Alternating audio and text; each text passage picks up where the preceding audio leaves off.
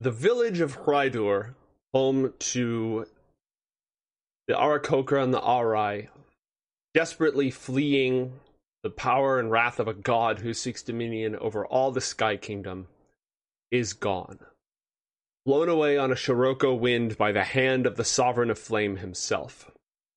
It takes with it bodies of its defenders, whose blood was spilled by the shining blades of Terra Nimbus, both in the hands of the servants of Vindur and in one who in the hand of one who opposes him. The quest for the Book of Dawn is left then with Sin, the Sovereign of Flame, who has given them a dire warning. They have been betrayed. But who's betrayed them, he did not say.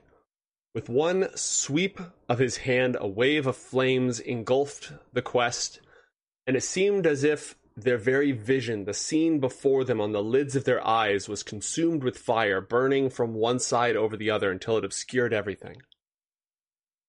Or at least that's what most of them experienced.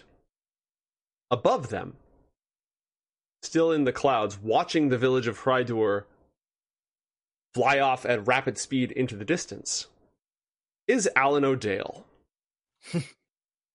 who invoked the Sovereign of the Skies and summoned the forces of Terra Nimbus, instigating this battle in the first place, who heard the voice of the Sovereign of Flame telling the quest that they had been betrayed by one of their own. Allegedly. Allegedly. I mean, he said that. Just because he said it doesn't mean it's true, right? Allegedly. Yes. So, Alan, a wave of flame is rising from above, and just on the horizon, closer than that actually, a massive peak of clouds bursts through from below. And at its height is a shining marble spire. And as it rises and rises like a mountain, with towers and walls and fortresses and terraces, unbelievably huge, the fortress of Terra Nimbus, the home of Vindur, sovereign of the skies, appears before you, just as you had originally hoped. Fantastic. Sounds good. That. Uh, how far away am I from the others? From the others? Do I do I even know where they are? Well, they are obscured from your vision by a rising tide of fire. Ah, balls. See, Alan is very self-centered generally, but he's not he's not a moron. He realizes that he has essentially been hard carried through this entire quest. So he's not a big fan of going off on his own because he'll just die. But he doesn't really want to get exposed at the Sky Kingdom either, or, or at the Court of Stars. Um, is he more of a coward? No, I think yeah, I think he would. Uh, I have an eagle at this point, right? I still have an eagle. Yes, I, still, I think I stole somebody else's after mine got eaten by the roc. Yes, you still have an eagle. I'm gonna head for the Fortress of Terra Nimbus. Okay. All right. It was my eagle. You stole my eagle. Well, you, You know, Property is uh, difficult to ascertain. it's Possession. they will- they- yeah, possession is nine tenths of the law. Well, I don't don't even know what that phrase means. something, something. You're a vulture now. Vultures can't really own things. Also, that's fair. All right. So, to be clear, the wave of fire will take you to the Court of Stars, and the eagle will take you to Terra Nimbus, and you can do either. And you're going to go ahead and fly towards the fortress. Yeah, I mean, I, I don't know that the fire is going to take me to, to the Court of Stars. It's a big fucking wall of fire. I'm kind of not not on board for that, and I also Let's- don't want to go to the Court of Stars anyway. So yeah, I'm going to go All to right. the Terra Nimbus. All right. Oh, Joe's like, well, uh, ooh, didn't expect this. uh, I mean, I didn't expect this last session, but I've had some time. I've, I've got some stuff Yeah. ready up for that. I I foresaw this as a, a possible eventuality. As you approach, gonna- go ahead. Sorry, sorry. I was going to say this is going to turn as a Metal Gear Solid shit, where you're trying to talk your way through the fortress by yourself. You've only got your tongue. You don't have any weapons. That's kind of Uh, his true. element, though. True. Yeah, he would be in his element. I've got my hat of disguise from Jonathan's corpse. got the bag of holding still.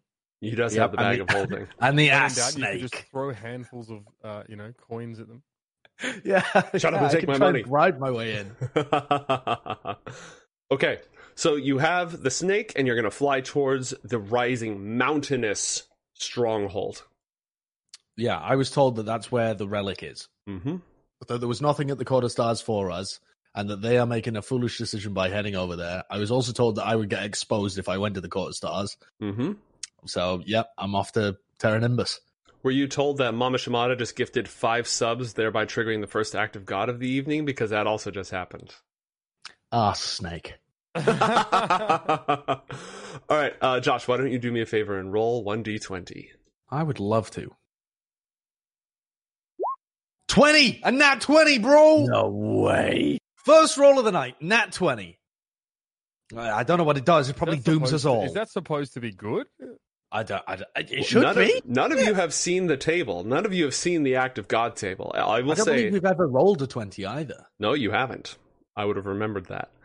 Uh, every Oh. number, every number corresponds to a different uh, deity or higher power of some sort. You know, if I was Joe, I would have structured it so it's like something big at 20. You know, Well- something good. I would have structured it so were that it's something real helpful at 20. something specifically helpful for getting into fortresses. That's how I would have set up the table. Yo, Ash, let me give you this windsock for your mic. Thank you. Uh, what was I going to say? Yes. Alan, it occurs to you as this str- fortress just keeps rising and rising. The thing has got to be a mile high and just absolutely covered with battlements and walls and defensive strongholds Hmm. and amphitheaters and coliseums and massive sprawling gardens. It's like an island unto itself and a large one at that, rising up along this this peak of solid cloud stuff. And it occurs to you what an idiot someone would have to be to try to do this on their own. Well, don't worry, I have an eagle. That's fair. Uh, but you, you take some you take some solace in that, some refuge in audacity. Nobody could possibly expect to see this coming, right? Uh, the, the defenses were built for large battleships, but a, sm- a single man fighter could penetrate its defenses. And Yeah. Ryder already ran away. You know? Some Star Wars reference. Go up the Death Star. and you, you you you feel confident, you feel cocky, and you gain three luck points. Have you ever had the lucky feat before, Josh? I no, I've never taken it. Dude, that feat's broken. It Didn't ki- Bren use that in, a, in kind the of is. campaign we played with Doa? In I Doa's think with campaign. Doa's, yeah. Mhm.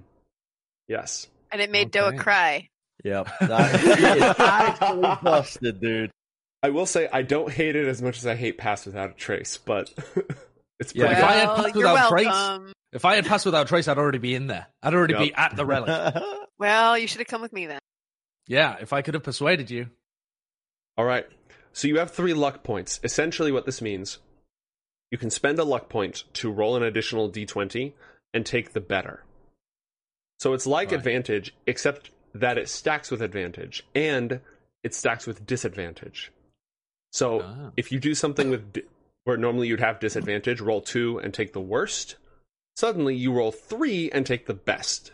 Kind of Wait, pod. what? Yeah, so it's if you have if you have disadvantage, Mhm. it stops it. It turns it into advantage. It turns Yeah. it into like three roll Essentially, yeah. advantage. It turns into super advantage.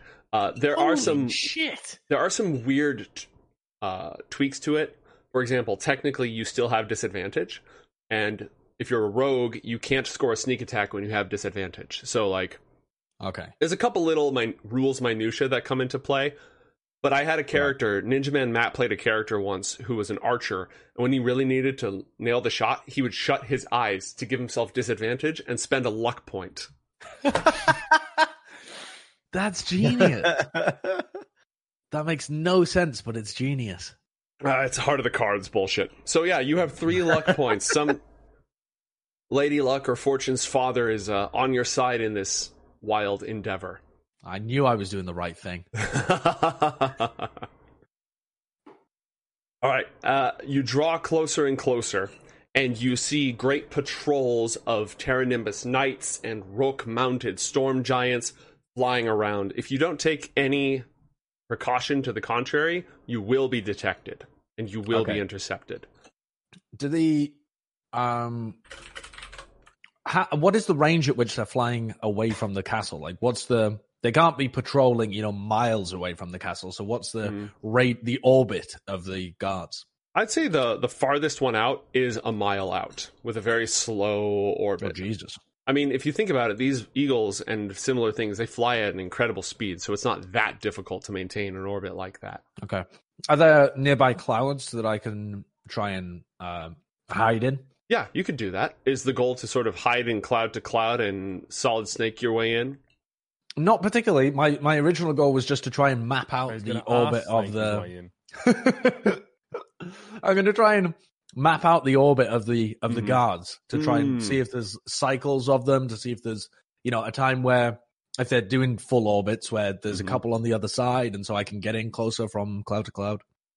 Okay, give me a stealth check, Okay. followed by a perception check. One to hide, the other to do the analysis. a nat Oh, twenty on what? stealth. Back We- to back nat twenties. We are off to the races. What? this from the guy who, you know, broke a giant's neck at Mach 1 as it was falling from the sky and survived with one hit point. All right. So you are absolutely concealed. Nobody, eagle eyes or not, no one's going to spot you. Give hmm. me a perception check to analyze their patrols.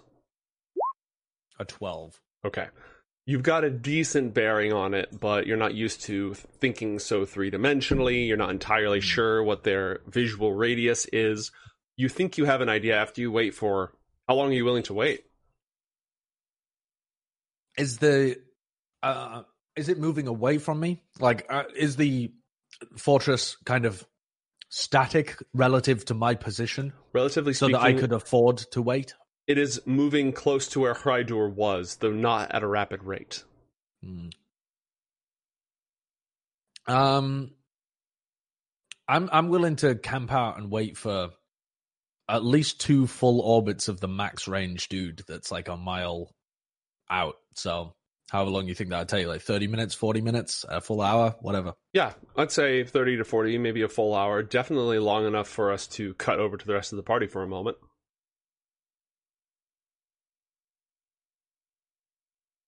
All right. We out here.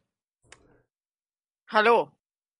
As I said, a wave of fire passes over all of you, burning. You don't feel it, but you see it as if it's burning across your very eyes, scouring away the landscape, replacing it with something else entirely. Lisha. Seeing this and Sorry. only having known that there was fire across her Mm-hmm. homeland, she'd start wondering if Sin was responsible for the wall of fire across her home. She doesn't know what was, and that it was her own fault. That's a valid take. Aaron is just regained consciousness, and does he actually remember anything about the end of the fight? Roll wisdom saving throw.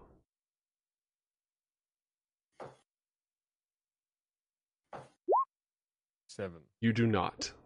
Okay. Well, then he is very disoriented and very Mhm. confused. Well, it doesn't really help when you start to just fall. So, question, because we were on. Did my spell disappear then? Because um, both Aaron and I were riding vultures, Mhm. and the uh, I believe Thoras was riding the same eagle as Olika.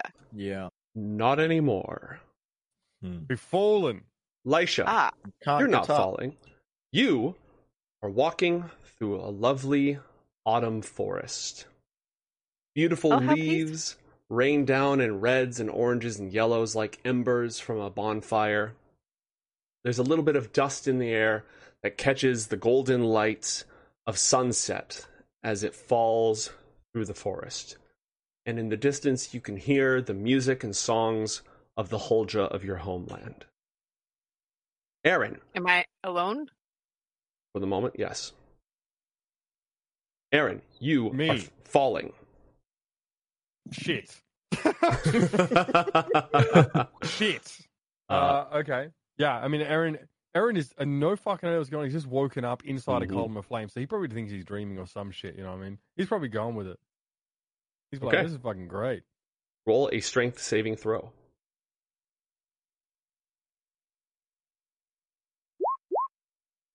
That is That was a crit fail. Atrocious. Okay. And a good start. You plummet. And as you're falling, you hit something. No. and something hits you, and then another Okay. something, and you hear the fluttering of wings and the Uh. angry cawing of countless carrion crows Oh. pecking Mm. and gnawing at you as you fall through this cloud before at last you strike sand. What the fuck? There better be there better be hula women and coconut bras because this was bullshit. This is not the fucking glorious welcome home that I eh, anticipated. Thoras, you cling to the side of a mountain that just burst from the clouds. The clouds were destroyed that you were standing on were destroyed. Everything that was around you was destroyed by fire and replaced with this huge stony mountain just soaring up into the sky. And if you don't latch onto it, you will fall. Roll an athletics check.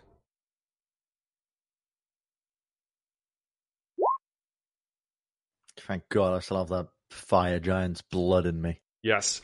You dig your fingers into the rock and you feel as that fire giant strength courses through your veins. You feel the rock crunching and grinding into dust as imprints of your fingers grind their way into the very living rock and it pulls you upwards as it rises. And all around you, thunder and lightning and terrible winds and driving, howling rain beat against your flesh. We're going to go back to Aaron for a moment. Aaron, as you spit out sand, you hear roaring and chanting of thousands and thousands of voices all around you. You are in the fighting pits of a Oh, God. vast coliseum, a grand amphitheater, not the back alley fighting pits that you've had to make your way through at time, and grander and larger than the greatest arena that you've ever done in which you've done battle. Do I have a cape? Yes, you have a cape. Nice. the stands are absolutely filled with crowds on their feet, stomping their feet, roaring and chanting, but you cannot make out the words. Maybe some of them are calling your name, but it's being lost in the tumult. Probably. And above all of it, there's no sky. Far above the gladiatorial arena is the roof of a dark and vast cavern. Yikes. Thoras, as you cling to the side of the mountain, your strength prevails and you are strong and you're able to hold on. But you see the rest of your party not as strong as you. They try to scramble on. You see Lisha and you see Aaron scrambling on the rocks, but falling. And as they fall and come to a slide, some of the rock breaks away and collapses on top of them. That's on one side. On the other side, you hear shouts of many voices. Far down below you are other Goliaths, all of them heaving and straining in the rocks, their hands slipping as the rain makes the rock mountain slick, some of them shuddering as the wind or the thunder buffets against them. You are higher than any of them whatsoever. This is obviously not reality because I smashed him at the uh, mountain climbing race. no, you didn't. Speaking of smashing him, Aaron wriggles out from under the rocks, and two pairs, a pair of glorious shining wings burst forth, and he starts to just soar right up the peak. Uh, and Catch I'm now, bitch. I'm just I'm witnessing my party being crushed by rocks on one side. Well, it's just Lisha at this point, and Olika. Okay, Lisha and Olika being crushed by rocks. Your party, your tribe And of my tribe, Goliaths, my former to- tribe, your former tribe, all perished climbing this very same mountain. on the other side, all trying to climb up. hmm You can tell your tribe is not in great danger, but it will take lots and lots. You can already see, okay, I have to climb all the way down there. And then that one, that's the smallest, he would take the most effort to hoist up. And you could just be there for hours trying to help them get out of there safely. Your friends, the Hmm. party, much closer to the top. But if they shift at all, or you heave the rocks, the entire cliff face could come crumbling down on them. And Aaron is just making a break for it all the way to the top. Now, Thoras, over the course of uh, of this journey that he's had, there was one thing in his mind that he was focusing on, and it was the the quest for strength. Because in Goliath culture, strength is everything, and the the obtainment of bettering yourself is is is basically the culture of Goliaths. Uh, but maybe he's learned over the course of this that being the strongest isn't everything. You know, maybe being the strongest isn't uh, isn't uh, isn't the greatest of end goals about something to use that strength on, and maybe it's the duty of the strong to protect the weak. So I think Thoras would climb down and try to help Lisha and Olika up Okay. by uh, Aww. by wrapping them in his rope bondage harness. And that then took trying to, I trying take to back the awe. yank him up. okay. First, you're going to need to find a safe path towards them. You can use survival, perception, or anything else if it Now- makes sense. Go ahead. Goliaths uh, are mountain born as a racial trait, so we do Mhm. not suffer penalties for being in high altitudes or cold climates, Excellent. Despite which would help to a degree. It would. Despite the rain and the storm crashing against you, you don't have disadvantage on this check.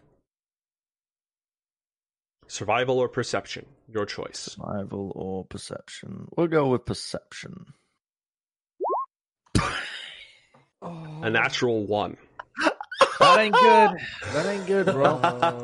Oh no! The path is fraught with danger, and you can hear Aaron shouting his triumph and taunting you as he just soars right up the mountain. It's very distracting. Hmm. Uh, and in that distraction, you stumble, you misjudge your jump, and you can feel as you make just the wrong step, the rocks cr- crash and tumble, and a few stones skitter out from beneath you, and the whole mountain cliff face above you shifts and groans. You're able to get there closer, but you are very close to setting off an avalanche.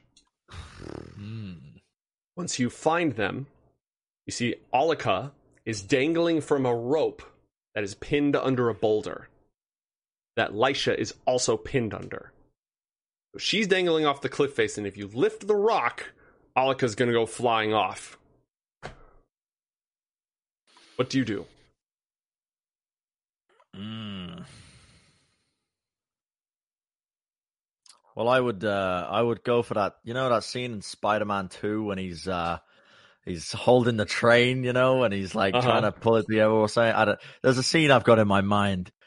I- think, uh, despite the fact that uh, does Thoras get is supposed, is Thoras supposed to have disadvantage on the rolls for being exhausted here? Yes. Okay. Fuck, dude. And I was going to give I you think- disadvantage for trying to get everyone at the same time, anyways, and I'm not going to give you double disadvantage, so you might as well go for it. Yeah, I'm gonna try and get everybody. I'm gonna try and basically wrap the rope that Mhm. Olika is holding onto around my arm, whilst the other arm is being used to shift the boulder um, over Okay. and pull it away. Roll an athletics check at disadvantage. no, fuck, uh, fuck. Still got that strength though. Yep, still got the Mm. strength. 12. Plus 10. And he got a 12. Okay. Oh, you strain and your muscles are on fire. The flame that infused you seems to be burning you from within. The rock crushing Lisha shifts, but Olika, the rope that she's dangling from, snaps, and you have to hang yourself halfway off the cliff to prevent her from falling. And above you, another rock comes crashing down. Roll a dexterity saving throw. Mm. Now. You don't have disadvantage on saving throws. Because of my danger sense, which you can't see, Ah, uh, I have advantage on dexterity saving throws against effects that I can see. very well. You may take that. Okay, so I've got advantage on that. Thank the Lord. Okay, 21. Yeah. You swing her out of the way as the rock goes crashing down.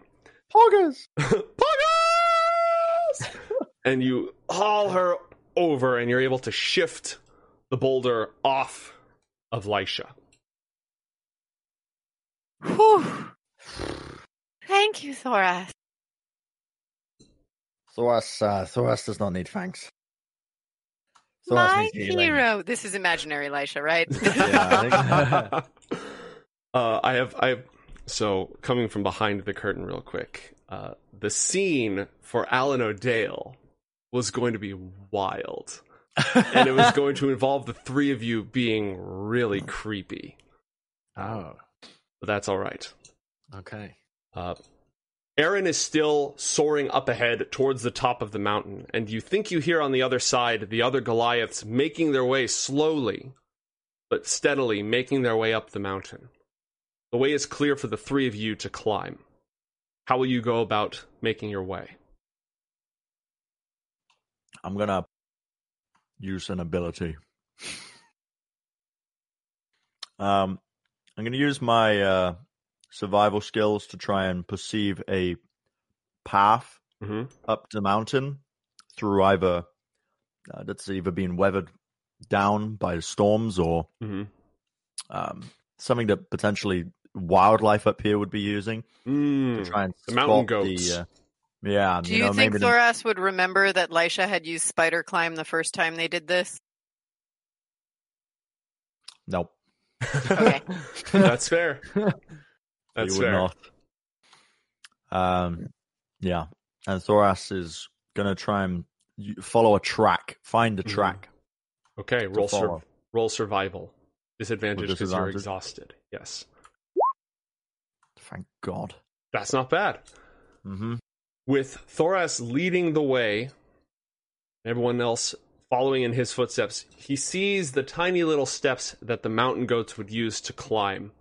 And you ascend sheer cliff faces and some slight overhead inclines uh, using rope and just your sheer muscle. And weary at last, you reach the top. All right.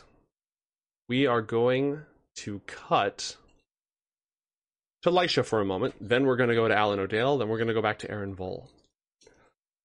Lisha, as you walk through the woods of home, and finally everything has calmed down, this is the first time, it's probably since this adventure began, that you've been in a familiar place, that no one's been trying to kill you, that nobody's been trying to murder people in front of you, that you haven't been so at peace. it's such a change of pace. And you become aware of a huge bear ambling along beside you. Seems totally comfortable. Isn't attacking you, not showing as a druid, it's not showing any signs of aggression whatsoever. And you think you recognize it. It's only been a few days, and so much has happened between now and then. Sometimes it just feels like a bad dream. King Hakas of the Giants had a pet bear that he Pet kept with bear. him. Oh Yes. The druid. Yes. You recognize the bear. Uh, I would say hello and not bother casting speak with animals this time because last time it laughed at me for doing that. uh, that's happened at least twice in this campaign, right? Feels like it at least. Try to speak with animals and Yeah, it turns the out to be a druid that would have Mhm. understood me anyway. The bear and the snake, that's right. Snake, Neither, yeah. Yeah. yeah. One of which, at least, was not really what it appeared to be.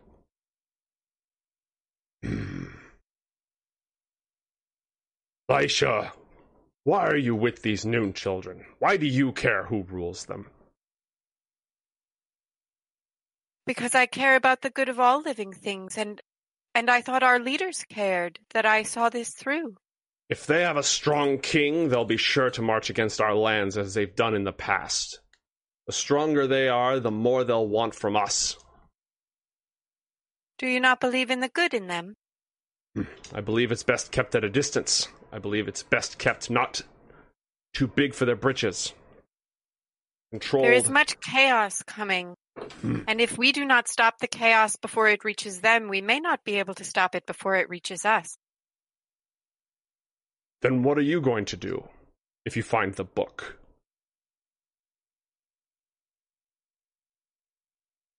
Do you have a suggestion? I don't. You're the one who cares about these people, not me. Instill a good king that will not come against us. And perhaps an advisor from our people Hmm. would be warranted. A weak king. Someone we can shape and guide and keep away from us. You might be more cunning than I thought. Perhaps you're not as idealistic a fool as you seem. She's very confused by this statement, but is going to let it go. Okay. yes. Yeah. The bear sort of grunts at you and starts heading off into the woods, not following the same path that you're on.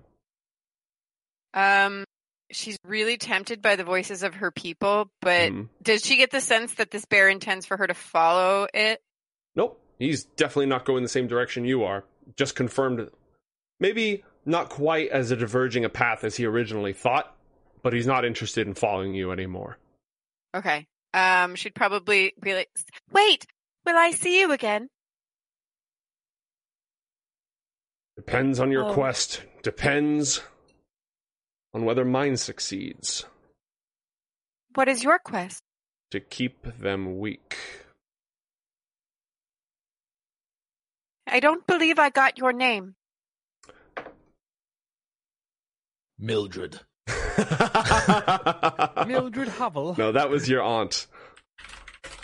Mm. Really should have put that in my notes. Give me one moment. Oh, was it that that crazy woman? Yeah. And we, were- yes. Mildred Chollop. She Yeah. was in the episode with uh, Blump and Oh, Melchizedek. that's Oh, right. that's right. That's one that Aaron was hitting on. Aaron was like relentlessly. hitting on her Yeah. Yeah. and then decided she You was a bitch to- or something. You're trying to fuck my aunt. Well, that's- Yeah, but none of us knew than she was your aunt. Korak. That was his name. Korak. Korak. With a little on the end of it.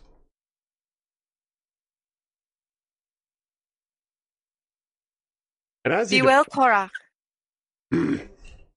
She'd continue on towards the voices of her people.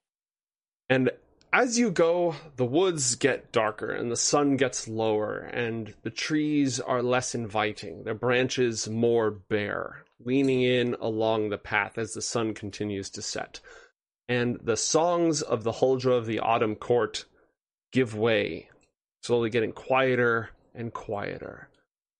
And instead, you start to hear pleas and cries of terror. Begging. She'd start running towards them. Okay. You hear an old man trying very hard to get out of navigating a ship across a lake. He's retired long ago and it's not for him. Oh, oh. no! Oh And my god. You hear a young, terrified boy panting as he runs through the woods. And then his Business. flight gets cut short. Gives out a little choke. Then he dies. War's not for kids, you know. Elisha didn't do that one. You hear a man in armor dragging himself against a tree, wheezing, before that noise is replaced by and gurgling as his throat is slit.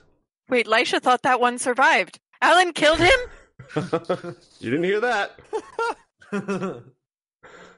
Death and destruction and slaughter of all the people in your wake who may or may not have deserved it. It's all very, very loud. Semantics, really. Lisha's crying. But she's still trying to get to these people. She thinks she can save them. Okay. Whatever voice sounds the closest. Roll a wisdom saving throw.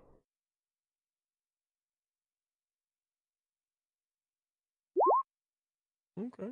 Okay. 20. Dirty 20. Even as the trees go grow closer to you and the sounds spread out and surround you, whirling in different directions, you have a single focused goal in your heart to do whatever it takes to help.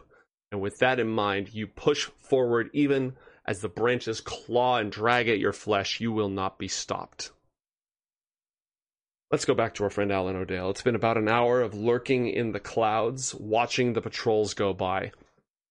You've discerned. Yeah. Go ahead. No, no, no. Please tell me what I've learned. You've discerned a few things. You know that most of the patrols consist of the Knights of Terra Nimbus.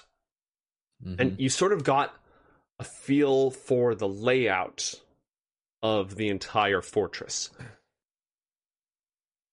It's now risen to the point where it's almost entirely out of the clouds. You see a lot of coming and going near the cloud layer, as if that's where the barracks or the watchtowers, where most of the forces are located, can be found. Oh, where am I? So the armories, the barracks, the places for making war seem to be clustered mostly near the bottom. And mm-hmm. that place doesn't have as many deliberate patrols because there's just so many knights and patrols coming and going from it. It doesn't need to be protected, it's constantly busy. Higher and above that, there's also something below the cloud layer that you haven't really been able to see. There's something hidden down at the bottom. Higher, as you go up the mountain, there are amphitheaters and open agoras and op- and great plazas, much as the village of Hrydur had these polished, carved structures of cloud condensed so much that it's smooth like marble. That sort of architecture picks up near the middle of the cloud with these grand and these, whereas the barracks down below are sized for humans like you, this middle tier is titanic in scale, clearly meant for giants and their ilk. And there are some workplaces about it, but also it just seems to be uh, a little bit like not fully luxurious, but not just there for form. These are living quarters. These are where great and powerful beings, highly convinced of their own wisdom, dwell and ponder the mysteries of the universe. Uh, above okay. that, just below, at the very, very, very peak, is a mighty spire fortress, and this is wreaked. It's wreathed with lightning and patrolled heavily. This must be the throne of Vindor himself. Just below that, right before it narrows to a peak, are there's a great ring of polished marble walls. And in the few glimpses you've seen of it, you see greenery and great vast water. It is a huge garden. So you've got the barracks level, the giant living level, the garden level, and the throne room at the top. And I was told that I need something from the garden level. Yes. Right? I was told that it was in the garden that I needed, what was it, the bough of a tree or something? It was the branch yes. of a, a, snippet from the tree. Yes. It's a fruit from the tree of knowledge of good and evil. Yeah. Different garden, yeah. but, you know, we can direct you to that one as well. Um, the Knights of Terra Nimbus. Yes. Already carrying a snake. Do they all they, they all fly unaided. They're not riding mm-hmm. eagles or any shit like that, right? Correct. What is it? It's not jetpacks. It's just by their own their uh, own force. Uh, their own magical. Particularly investigated it. You can make a knowledge check. You are a bard, knower of many things. Sure. What would I go for? Uh, it's Arcana to understand the magical properties of. Oh, what is that? Don't know. Did Ashley just nat twenty to wisdom save that? Not intentionally. I didn't even click on anything. yeah, I'm very of... confused. That's kind of a bummer. I wasted way a nat 20. Yeah, Yeah. to see it. Yeah. Uh, I got a 17 for my Arcana check. The Knights of Terra Nimbus are mortals drafted into the armies of Vindor and imbued with his power. So it is a property, it's sort of a resonance between the knights and their armor, but only if they are in the service of Vindor, which is why Aaron's armor doesn't let him just fly around. Right. The people that are wandering around on the barracks level are presumably not flying, though. They are walking. Correct. Okay. Um, and have I seen any Oh, activity on the giant level at all? Uh, with a 12 perception, perhaps you see massive figures moving within columned galleries and the like. Ah, ah, this is gonna be dumb then. All right. Here's the play. Um, I am going to, through a combination of my hat of disguise and alter self, hmm I'm going to turn myself into a knight of Terra Nimbus. Okay. I'm going to change my appearance so that I appear to be garbed in the dress and have the the the look of a knight of Terra Nimbus. Fuck, I had through to a- hold my arms up for three days in a blacksmith. And this guy just gets to fucking. Well, I don't actually have the AC. They would Yeah. slice me like a piece of ham if they actually decided to take a swing. But I look like it. White. Um, I am then going to also cast invisibility on my eagle. Is So alter that- self a concentration spell? Is invisibility a concentration spell? Invisibility is a concentration spell. Is alter Up to one hour. Alter self is oh shit, it is. Survey All right, says we ain't Well, we ain't doing that. Okay, we are. Okay, I'm going to use my hat of disguise only to Okay. make myself appear like a knight of Terra Nimbus. Uh, now, if I could, um, I'm gonna. I'm gonna make eye contact with. I, I'm sat in a cloud at the moment. I'm gonna make Mhm. eye contact with the eagle, and like spin around and do like a, you know, like a thing for it.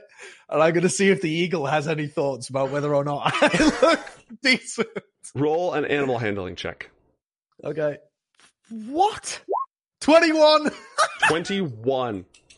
The eagle shrieks as it sees the hated oppressors that it has been trained its entire life to battle against.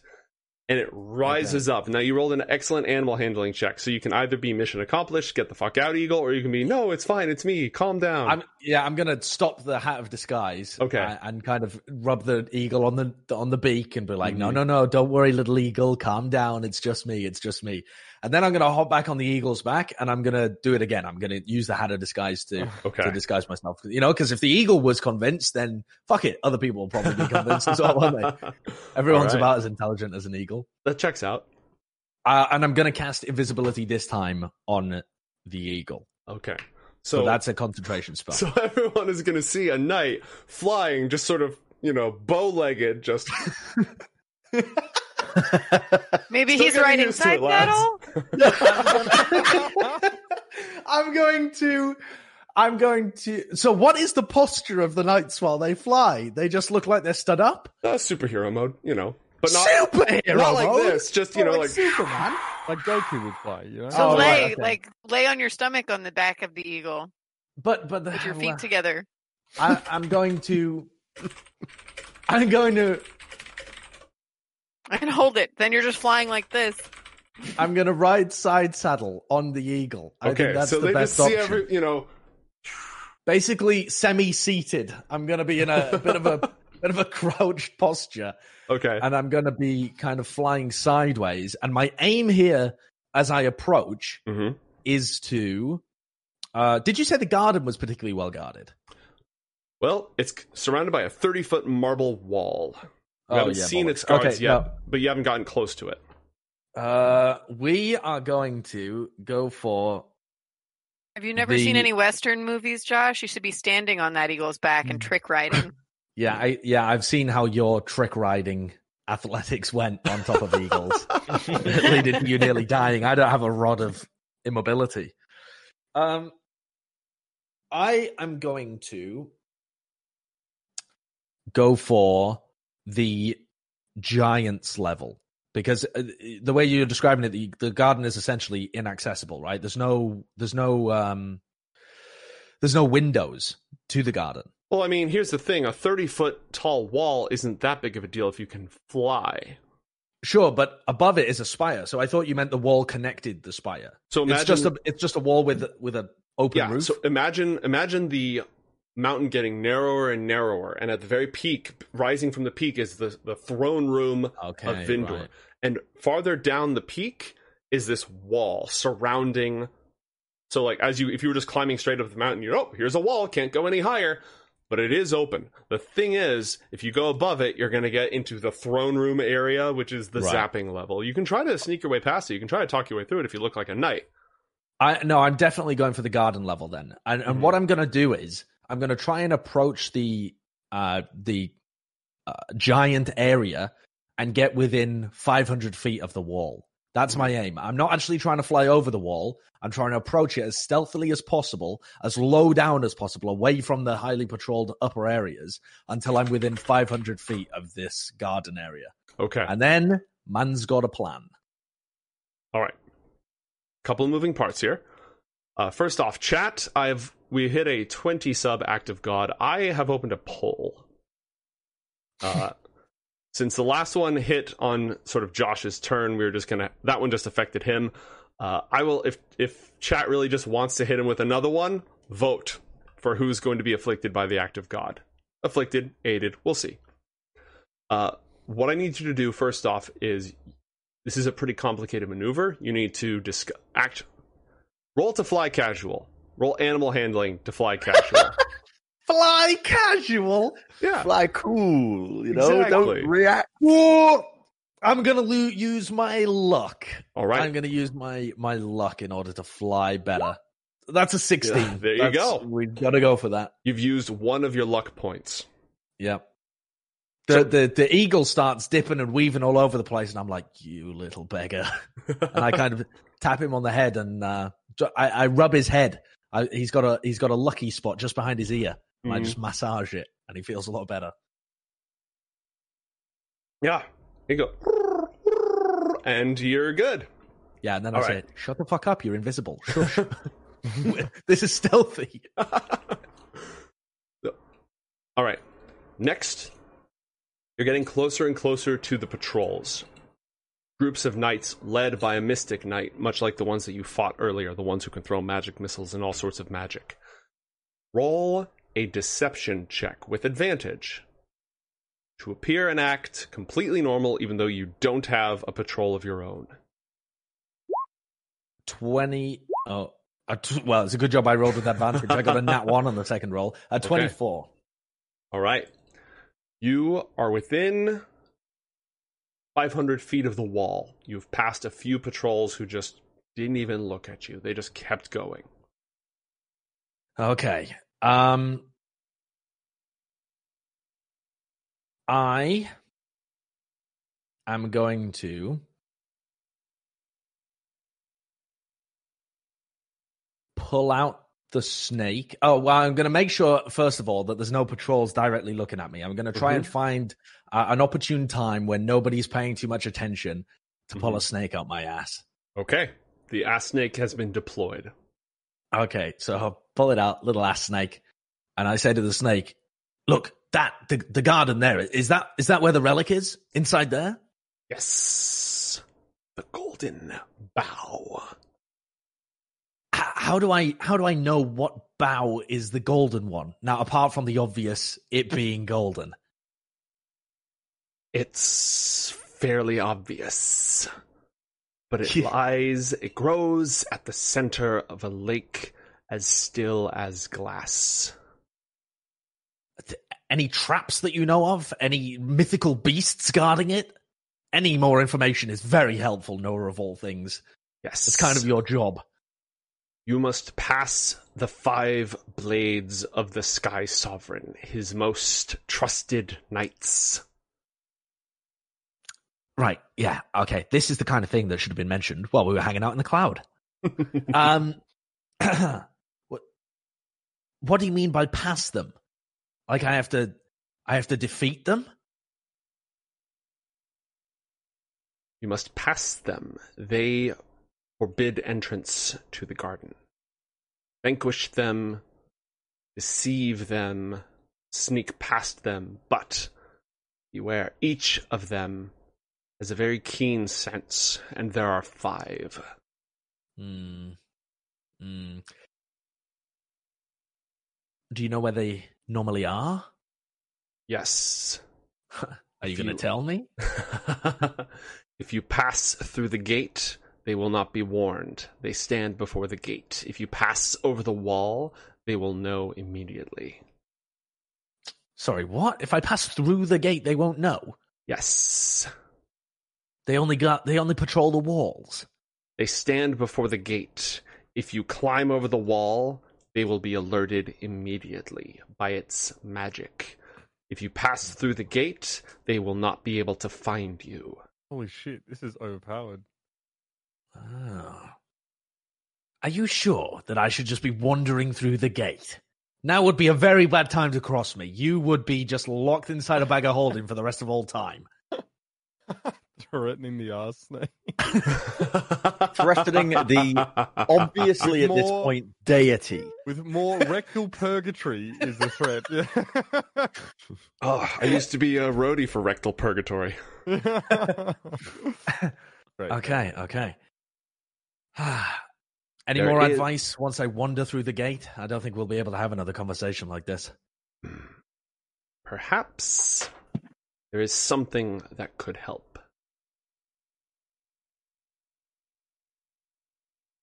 I can spit it out. teach you to steal shadows. Huh? Steal shadows, eh? Yes, from the slain. From the slain, from the dead. Yes. Oh, good lord, you are a shifty little fellow, aren't you? God, this sounds this sounds potentially so bad. Uh, uh, elaborate? It sounds interesting, but this is not normally the kind of magic I dabble in. There are older songs than you imagine. Hmm. If you slay a foe or see a creature perish as it passes from this world into the underworld, there is a brief moment where the right song can steal its shadow and bind it to you. And if you learn this song and steal its shadow, you can become them, mind and body, for brief period of time. That sounds like some dodgy shit, ass snake. That sounds like some dodgy necromancy shit. I don't Don't be a normally dabble bitch, with that. O'Dale. How will the five blades of the sovereign know you're lying if you are telling the truth? If you are speaking with another's voice, thinking another's thoughts? That also means I have to kill people, ass snake, and I ain't very good at that. Your track record indicates otherwise. Fair. Why do I feel like Ass snake is courting Alan, gro- grooming him into his own little Yeah. yeah. personal right hand puppet? Yeah, I feel like it. I feel like a little puppet. I mean, I guess having him up your ass is some form of escort. um. Oh God, Rag unless the Knights of Terra Nimbus, bruh. I unless Uh, you I- think you can deceive his servants. what? Hmm. Oh, good lord. God, my original plan was just to teleport in and grab that shit and run. It's not was- off the menu if you do it fast. Yeah. Um. Just, you know, they'll know you're there via magical wards and the like. Hmm. Yeah, th- chat's right, Josh. Learn this very tantalizing, tempting dark power, but you don't have to use it.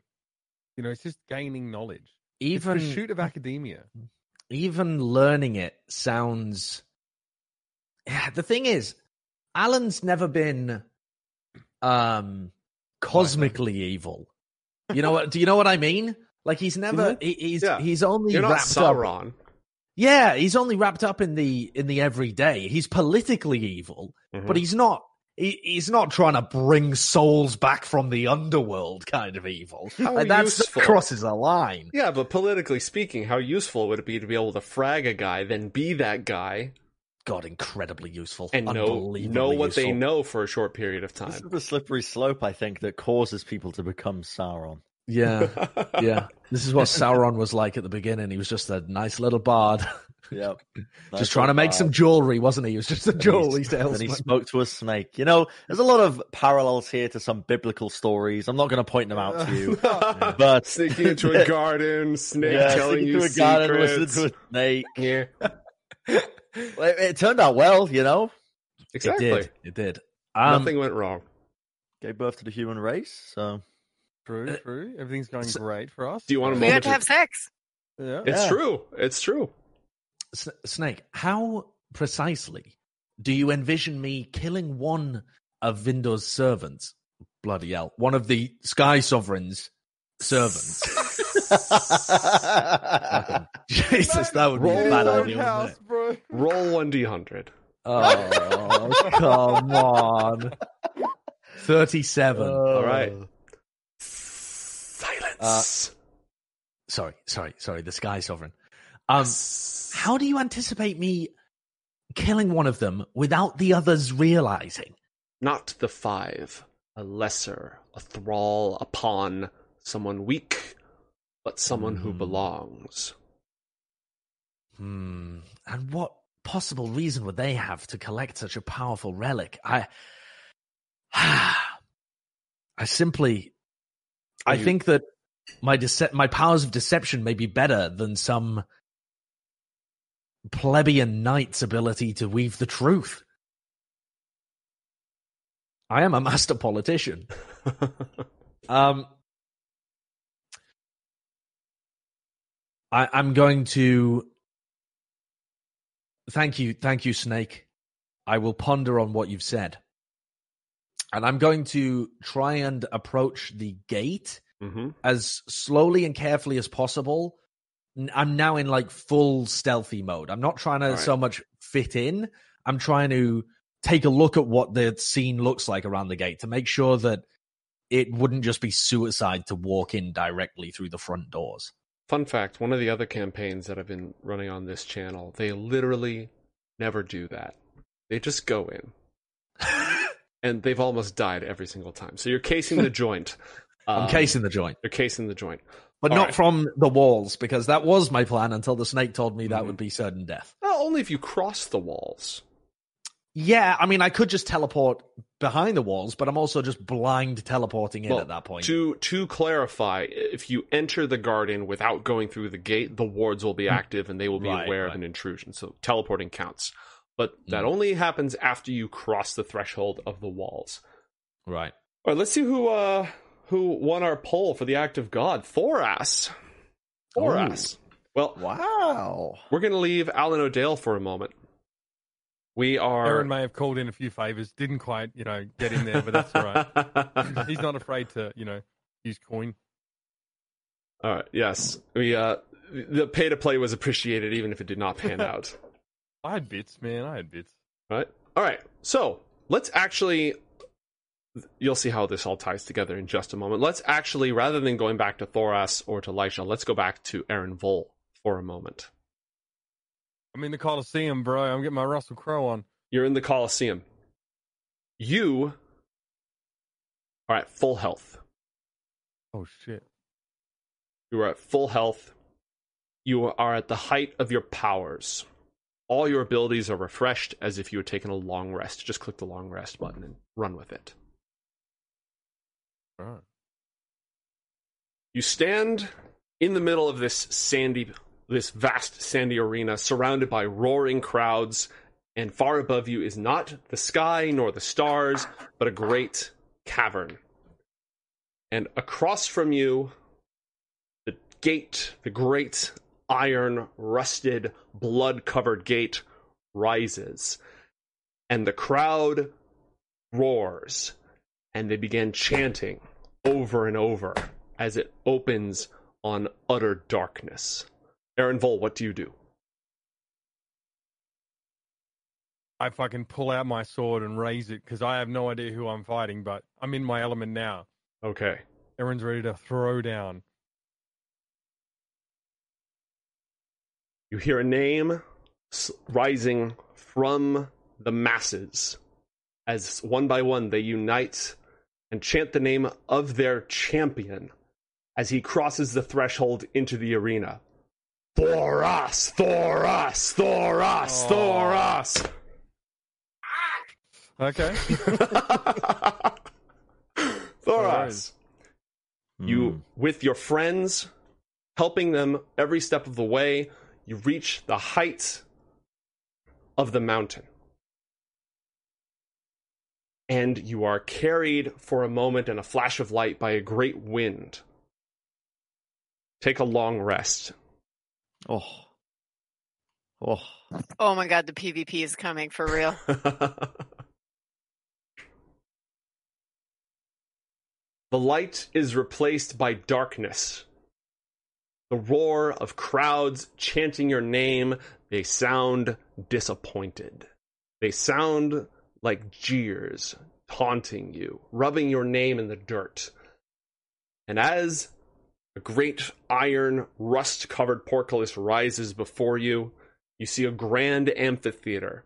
And standing at the far side, sword at the ready, at the height of his power, is Aaron Vol.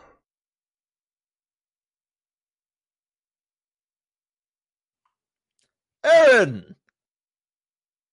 We know each other. He's a friend from work.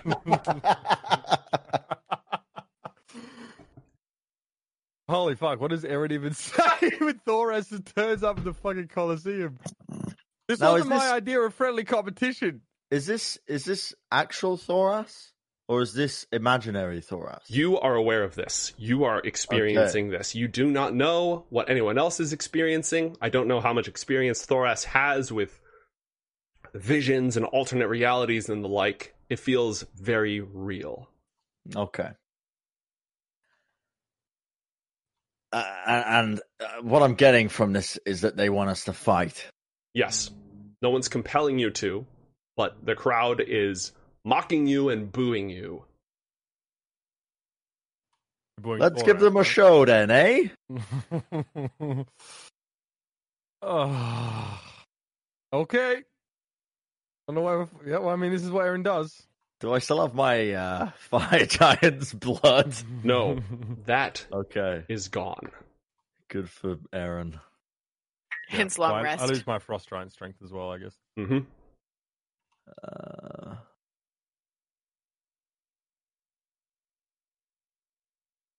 okay, we are back up to normal values. Yes, you will start, and I don't have a full battle map for this. But essentially, you start um, 100 feet from each other. Mm-hmm. Are you rolling for? would you like to roll for initiative? Uh, I'm just going to uh, hold on. What's happened to Elisha and Olika, who I was carrying up? You don't see them at all. Hmm. This is an un. Again, you're in the middle of this huge. Roll a perception check, actually.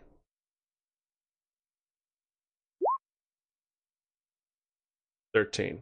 Aaron, did you just roll one as well? I did. You are quite entitled to that. Okay. I was. It would have been really funny if you just gone for it immediately. At the height. So, in this vast coliseum, and I'll describe it again just so Thoras can take this in. Huge coliseum, completely full. Everyone's on their feet, stomping. Just the crowd is going wild. You can't see their faces. They are far away. They feel so far away. You can't make out Hmm. their faces. There is no sky. Above you is the ceiling of a vast cavern, illuminated with an unearthly light. And standing on a great platform jutting out over the middle of the arena is a figure obscured by shadow, but you think you see the glint of dark iron armor. This figure stands easily 20 feet tall. Its arms are raised as if to address the crowd. Is is it addressing the crowd? Yes, assuming that you don't immediately roll for it. Again, if you guys had just gone for it, wouldn't have happened. Um, Uh, I'm I'm definitely listening because Mhm. Thoras has gone from this internal reflection of how he should help the weak to being thrusted into an environment where uh, he's being goaded into uh, battling against one of his companions that he's been fighting alongside. Bear witness, my gathered friends. The warrior. He gestures towards Aaron Vol with one gauntleted hand. And the weapon. He points at Thoras. One tested, tried, and tempted. So very near to proving himself not a tool in the hands of others, but a champion. Self ruled, iron disciplined, strong, and therefore worthy. The other, he turns to Thoras, honed by stone and storm, falling like the blade of the axe he wields towards a single purpose, driven, relentless, but ungoverned and wild. In this theater of truth, one deserves glory, might, renown. One has a place in this world, and one does not. Let the strongest stand and the weak kneel before them. Let them fight! And the crowd roars, calling for blood. Aaron throws his sword into the dust. Into the dust? Yeah. Okay. Laughter. Mockery. Thousands upon thousands jeering at him. He looks up at this figure. And Mm he thinks he, he thinks he has an idea of who this figure is. hmm. Mm hmm. And he yells at him and he says, I have heard far too many people dear to me, people that have helped me along my way because of the dark corruption and bloodlust that I have succumbed to far many times. He thinks, uh, he, I think Aaron probably understands that if he passed out during that battle, friends of his got hurt. That's- And if he did know what happened, then he would be, it would be, it would be very bad. So- That's fair. uh, also, Aaron remembers back to the vision of, you know, between the child and the uh, the kid that he fragged. And he Mhm. actually, you know, he, he flew towards the kid that he kid that he fragged. And while he may seem pretty easygoing in general, I think that stuff weighed extremely heavily on him. Uh, even more so that he couldn't remember half of it. So Mhm. He, he he basically he yells this, pointing at this dark hooded figure or whatever with his iron armor or whatnot. Mhm. Besides, he'd much rather compete with Thoras without the risk of him getting fucking killed. So, What Thoras, Thoras do? uh, Thoras looks at his great axe in two hands, Mhm. stretches his arm out, holding it in one arm, points it towards Aaron, and then pointed up at the iron figure as he drops his axe and uh, and just stands there in silence.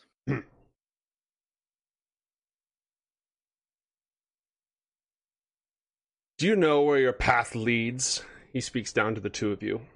The ones you seek would have you spend your time suffering, bleeding, perhaps dying and falling for the weak and the unworthy. You've constantly put your life at risk for those too feeble and small minded to defend themselves. Quavering wails for help are no substitute for the chance of the crowds. Feeble old peasants do not compare to the adoring looks of the young and the beautiful and the hungry. Is that the life that you want to live? Constantly babysitting and ushering about sheep? This is addressed to both of you. Thoras would remain quiet for the time Mhm. being. I fought in the pits for many years, and even though they were nowhere near as large and grandiose as this vision that you have summoned, I fought in those pits not because I wanted to, but because I had no choice. To show my true nature to anybody would have me shunned by every community, and to and to tell them what I had done to get me here would have brought even worse consequences. Thoras, would that be a big enough prize for you? As he points towards the dark hooded guy standing above the Colosseum. As fine a prize as any. And I begin to stretch out my shoulders. Mm-hmm.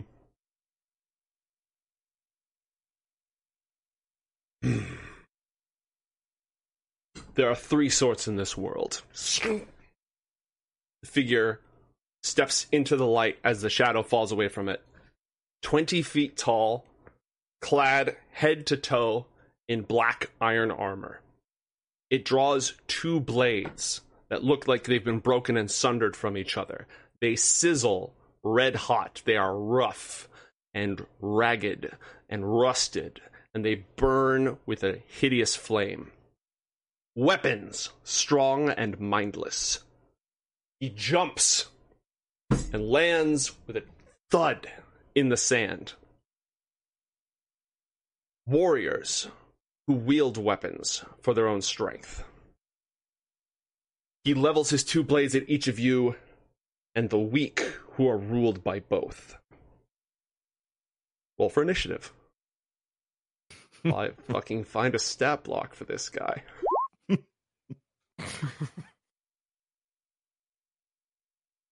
Oh, I fucked up. I didn't click on my character again. I always forget about that. Um, do we? Do we? Um, you you probably have time. Do you want to cut to, to Elisha before yeah, we start? no, this seems this seems like a good point for it.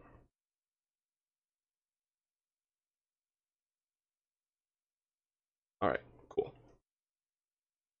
Oh, you know what? Before we move on, I owed everybody an act of God. Thoras, roll one d20. Ah. Could be good, could be bad. You never know. What do we got? 18. 18. Hmm. Hmm. He says.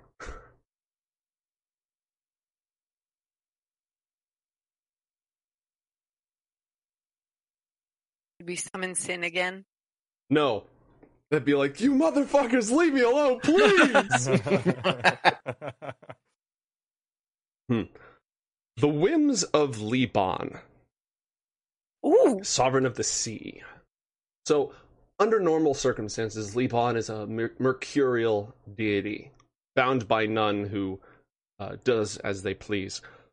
Uh, but the sovereigns have no love lost for the infernals. So, in this case, that strength is on your side. Ooh. The power of the waves infuses your axe as you draw it and hmm. prepare for battle. Your first successful hit will be empowered nice. with Liban's blessing. Hell yeah. Okay. Lisha, we you were wandering in the autumn wood. The bear had walked off into the distance, and you were following the voices of people in need and people suffering, people who you knew and were left in the trail of your group. You the woods grew dark, they gathered close around you, but you held on to that one idea of people I know need help. And you break into a clearing as you rush forward. Okay. Uh, do I see anyone around me in this clearing? Any of the people who sounded like they were yelling? What do I see? You see a tremendous wall of fire spreading Oh from horizon to horizon across the entire middle of your home of the the grove where you studied before you went out to dwell amongst the mortal people. It just stepping into this clearing the fire blasts you in the face. It drains the moisture from your lungs. It is almost impossible to breathe. Roll a constitution saving throw.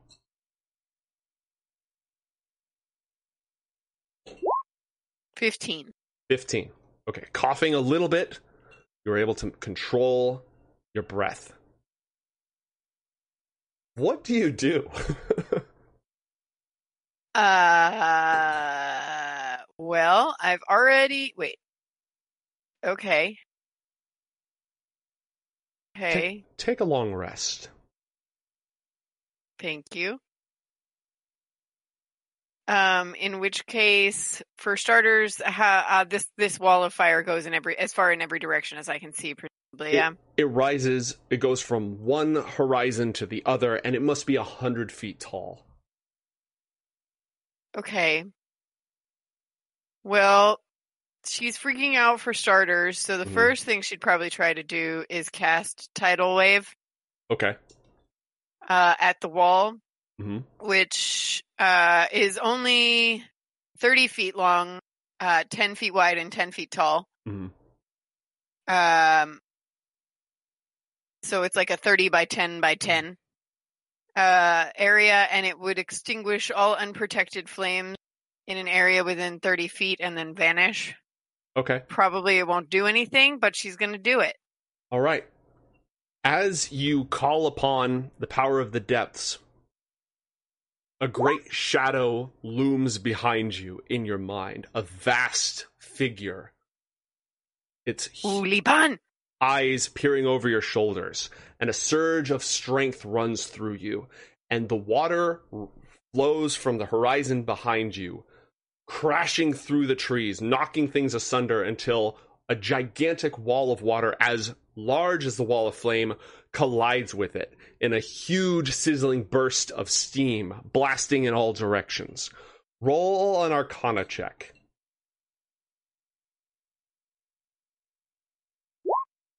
21. 21. Okay. Pretty good.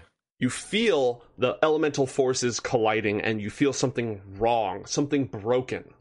The fire is not natural. This is not the power of the elements. This is nature twisted out of shape.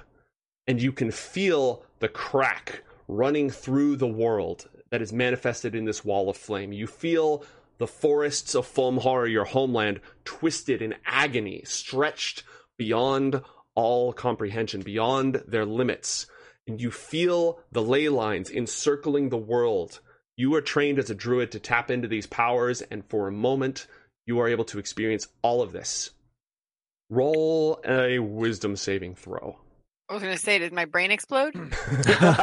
we are about to find out. Oh, shit. Uh, 13. 13. Okay. With a plus 7 modifier. That sucked. The, Oh, yeah. Hmm.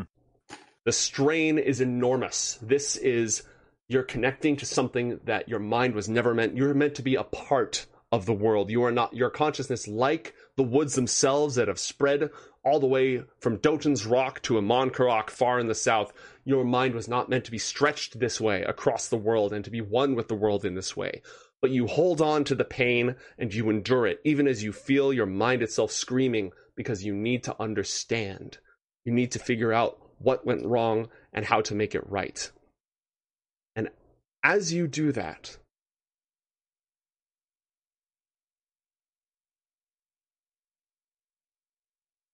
you realize you can see through everything. You see through the forest.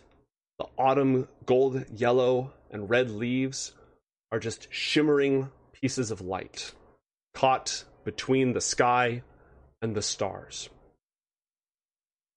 Everything breaks as if it's passing through a prism, and you're now standing instead of inside of it where everything looked and felt so real, you're standing on the outside of it, watching all of it happen.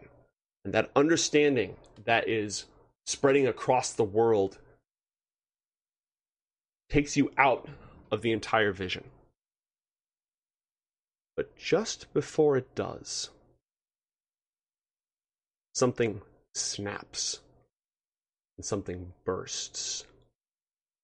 You hear the sound of a great and terrible gate swinging open. You feel the shadow of wings so vast they blot out the sky and the sun falling over you. You hear a roar of hunger and glee and wrath shaking the world, sh- shaking the four kingdoms from their very roots in the underworld all the way up here to the Sky Kingdom. Oh. Oh no, it's not. I forgot about this. And you realize.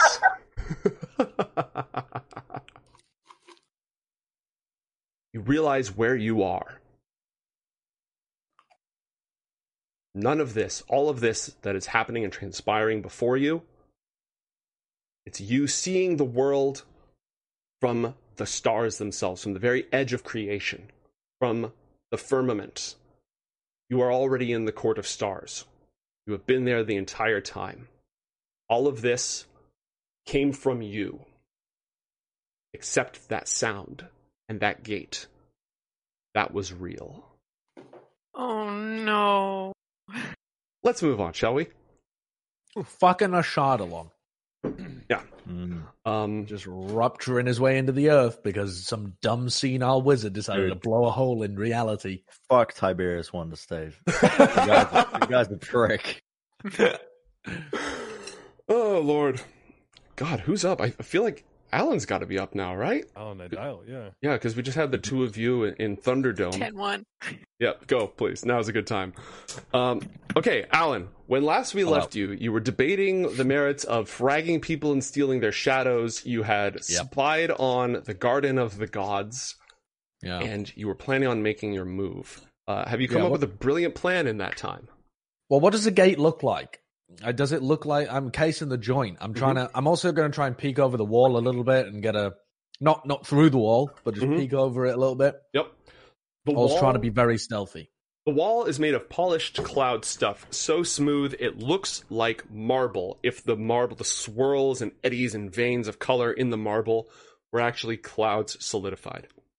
Hmm. It is completely slick. It is unclimbable. Hmm. Uh, not even spider climb. Your hand would just slide right off of it. You definitely can fly over the top and peek Hmm. in from the outside. And as you do, you see a luscious garden. There are groves of tree, orchards of trees so tall that you would vanish beside them with Hmm. g- glowing fruit emanating soft pulses of color. There's a vineyard on the hills with those huge ice blue grapes that you've seen in the village of Hraidur.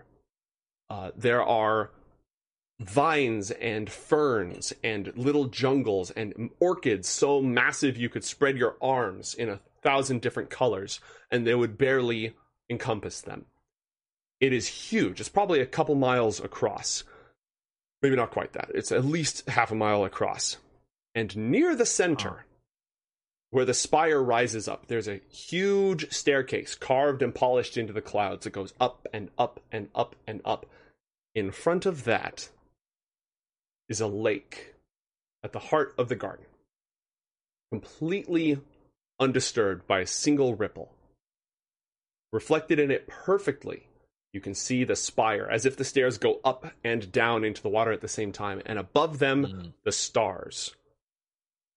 As the sun sets over the side and the stars begin to come out, you can see their faint reflections in the water. And at the heart, growing almost out of the water itself without a, landmass to see at all, is a radiant, glowing tree. Its leaves droop down like a willow, and it emanates its own light. That's got to be it. Okay. Oh, uh, there's also sort of near the vicinity a lovely assortment of violet flowers. Okay. Nice. Yeah. Uh, I can I see these five guards? Yes, they are standing directly before the gate, which is massive. If the walls are 30 feet tall, the gate's 15 feet tall, and it's made of solid sky steel, that shimmering silver metal that the Terra Nimbus Knights use for their armor and their swords. Hmm. And is it open the gate? Just barely. And they stand. And when you say they're stood before it, what do you mean? They're stood on the outside or the inside? there are five of them, and they are in the Power Rangers like lineup stance right in front of the gate, On the outside, though. on the outside of the gate. Power Rangers. On the outside stand. of the gate. Yep, all lined up. what language do these people speak again? They've spoken common. You've experienced them speaking common. Uh, you would know by now that the giants here speak giant, obviously. So that's one of the languages that's frequently used. The sovereigns speak primordial, though as godlike entities, they speak a few other languages. So Hmm. common would be the, oh, yes, the minions, the mook, the lower class language. Giant would be the ruling class language. Primordial would be the holy language. Yeah. Well, your man only knows common. Uh okay. Do you know who does speak giant? Yeah, I'm sure the fucking snake speaks every language. You know, he's the knower of all things. But I can't have a, can't put the snake in my mouth and make it. Ooh, ooh. Do you know where that's been?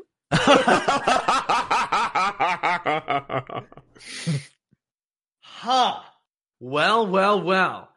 My current getup, my current, um, my current disguise, presumably also includes a helmet, right? There's a helmet as part of the Knights Mhm. of Terra Nimbus. yes. Um, if I wrap this snake around my head, hmm would we together be disguised as a Knight of Terra Nimbus, or would it look like a knight with a snake wrapped around their head? You'd have to try it. Well, bollocks. Put the ha- put the snake underneath the hat. Uh, yeah, yeah, that's okay. How big is a bag of holding? Do you think it would fit underneath my hat of disguise? It was It's a like a pretty s- pointy hat, right? It's like a satchel. It wouldn't really work very well. Oh, okay, okay. Um, Eat the ass snake. chat says. All right, we are going to. I'm gonna. I'm gonna find a safe corner and pull the Mhm. snake out again. Um, little Mi- Mr. Snake. Uh, I, I'm approaching him very formally this time because I have a request of him. Yes. Uh, Mr. Snake, Sir Snake, Sir Hiss a lot, whatever you respond to. Um, do you? Uh, hmm. Do you, do you know much of the hierarchy of these people? I don't know why I'm asking. You know everything. the snake opens its mouth to tell you that and then shuts it. Yeah. The, people who look like this, and I'm going to point the snake at me and kind of Mhm. scan it up and down my body. people who look like this, d- what language? What what is the highest up language they would speak? Would any of the knights speak as Vinder would? Oh my god! Roll as one d one hundred. God damn it! A thirty-two. You're fine. Ah, as the Sky Sovereign would. I will point out in his domain, in his literal stronghold, the numbers change slightly. Be advised. They don't th- change 32 slightly, but uh, Okay. yeah. Uh, yeah, anyways, he's, he's more easy to catch his attention when you're right underneath him, it- under his nose, yes. just whispering straight into his butthole. okay. Um, d- do they ever? Are there any high class uh, knights of Terra Nimbus that would speak uh, primordial as the Sky Sovereign himself would? yes. The mystic knights who lead them wield Mm. magical arts. Hmm. Do I look like a mystic knight right now? No. Hmm. Damn it. You Uh, have seen them, yes. You have fought them. Yes, I have. I think I've directly fought one. Um, yes. well, you you indirectly fought one. I shot arrows at it. That's kind of direct. um, I'm going to attempt from memory to disguise myself like a mystic knight instead, using the hat Okay. of disguise. You What- lose the great about now? sword, you gain a shield, a mace, and your helmet has spines along the top of it. Yes. That is the guise. Now, Mister Snake, I don't speak primordial. Not very good at it. But with your help, I shan't have to wield the dark arts, nor shall I have to uh, get locked up for speaking and uh, add them in common. So, would you be willing to act as my mouthpiece as we negotiate this situation? Seems like such a terrible idea. hey, DM. You have will literally no idea what that snake is actually saying. Sorry, what, Mitch? No, I was just saying. Uh, hey, DM, would you just autopilot me through this, uh, this social engineering experiment? Perhaps. Or r- rather, oh knower of all things, uh, how were you planning to teach me this dark art anyway. Are you able to Im- imbue knowledge in the same way that you own it? Yes, Could you teach me primordial? I can. Ah, excellent. For a price. Will you? Yes. May you? O kind and gracious snake man?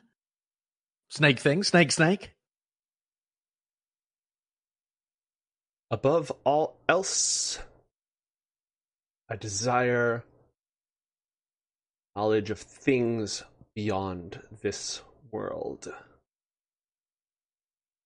You shall help me discover such a thing, I, I'm and I you. shall teach you the secrets of primordial. I'm already giving you access to the Book of Dawn. I don't think I need to provide you with any more knowledge than that which holds can can create new knowledge. I can't twist your arm for you slither on your belly, but I can attempt to. You will give me access to the book, and I will teach you this. Yes? Alan, no. Agreed. And oh, sorry, I should have said that before I said agreed. I wanted to add another term in before I said agreed. Then I realized that's actually not how negotiations work. I'm going to wreck on that a little bit. Uh, and you will continue to provide assistance until we get to the Book of Dawn. of course. Okay. Imbue upon me your knowledge of primordial and slip in the dark arts as well, just in case it goes tits up. Listen. And it curls around your arm, around your neck, right up to your ear, and Hiss! Stop hissing in my ear! you eel in snake's clothing. okay. It hisses in your ear, but the words take on a different shape entirely as your mind absorbs the language of the elements themselves, what was spoken during the time of dawn to shape the raw stuff of creation. Add the primordial language to your character sheet permanently. Okay. Well, so much for me conversing with gods on my own terms. Nobody else understood before. Well, uh, you know, he, Okay. only, he only had to make a deal with what is definitely just a snake. yeah, yeah, this is just a normal snake, guys. Don't don't worry about the snake. It's just a snake. Uh, yeah. And it teaches you the song, the shadow songs that can Okay. separate in the moment that a creature dies and separate its shadow. You gain a new class feature. Oh. Yes. Where the heck do I add that? uh, well. You don't have to worry about it for now. Hmm. Um, Indentured servitude to it. Warlock Pact. No. Uh, when a Oh, those, humanoid, those books are so good. Oh, when a humanoid dies within 30 feet of you, you can use your reaction to capture its shadow. You hold its shadow until you use it or you finish a long rest. Using the shadow takes an action. When you do so, the shadow vanishes and it turns you into that person. Hmm. It lasts for one hour. While you're in this disguise, you gain access to all information that humanoid would freely share with a casual acquaintance. You know all that information. Hmm. Doesn't include its deepest secrets, but it's usually enough for you to pass yourself off because you have access to its short term memory. Right. Uh, it makes it, you get plus five on deception checks to pass muster when people try to interrogate you or see through your Good lord. disguise. Yes. I would have a plus 16 to deception. hmm hmm. Okay. Chat does have a point. You do Basically, have. the only way to fail would be crit fail. uh, you- Except I also have advantage with that as well because I have actor feat, so I'd have to Yeah. crit fail twice. Yeah. It's quite handy. That's very handy. Also requires on me actually killing things though, which is uh, that's the difficult When part. a had to witness humanoid dying dies well. within 30 feet of you, Yeah. You don't that's have to cool. kill it. It requires us to kill things. But now you need your hired muscle to help you, but you fucking Mm. you, you just ponced off on your own. So Yep. Exactly. you just Exactly. minced down the boulevard off to the, fucking, up to the sky tower. okay. All and right. You get the impression that the Shadow Song is only one of many others, and you can fit, you can hear those verses just on the edge, but Hmm. you don't know them. the slippery slope to necromancy. We will all feel the touch of necromancy in time. uh, that campaign was offline. Hmm. All right. What do you do? Um, I am going to. Uh, I'm gonna leave my eagle Mm-hmm. around a corner, and I'm going to attempt to stealthily make my way away from the gate in order so that I can approach the gate like a normal person would. Mm-hmm. And then I'm gonna walk through the gate. Okay. Have you used up all your pixie dust? No, I have it, but I'm also concerned because the the snake said that they have like each one has a Wards and specific stuff. sense and there's magical wards. So I'm worried that one of them will have true sight or some way of seeing through invisibility. And so if I just invis up, I could definitely do that. I've got pixie dust and the invisibility spell. So I was thinking of just popping invis, teleporting in, grabbing it, teleporting out. Peace. I'm on my eagle. I'm fucking off. But I have a feeling that that kind of heist would just get me uh, I, I there- there's a phrase for what would happen if the five of these men ganged up on me all at once, but I, I don't think it's safe. It, it would ruin your day, It certainly um, would. among I'd other be, things. Um, I'd be covered covered in a sticky substance known as blood. Yes. All right. Well, I think we're going to go ahead and take a moment as you just walk the fuck up to the gate with these five badass knights around it to check in on uh, Aaron and Thoras. Mm. We're about That's to it. go for a uh, roll in the pit. It's Goku and Vegeta, baby. Let's go. We're about to fuck up someone. I mean, he's already here. It's probably fair to say his name. Mm. Wait. Wow. Oh, Uzul. Uzul. Yeah. How how much more are you going to get his attention than him being here? That's true. We have definitely managed to. If it's him really down. him and not just a vision of him. I get his attention when my axe goes through his face. No. Oh god. Ah, he doesn't look that swole. Oh, why are there two? There should not be two. Two. He's actually got fucking little Timmy traps on him. Don't worry about it. Little Timmy Traps. Uh, Okay. Roll. Select your character and roll for initiative. I'm Oh, gonna we grab a already drink. rolled. I, I need a drink for this because this is going to be amazing. we already. We, wow. Frank the god of the underworld. Uh, we already I, rolled. I can go back and I can check those numbers unless you, you know.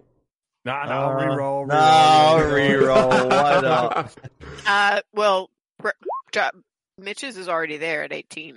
Oh, I I forgot to select mine That again. my- That's Oh it, God. Uzul, you slow ass. Seventeen. Fucking no initiative having motherfucker. Someday I'll So have custom slow. art for him. For now, a pit fiend will have to suffice.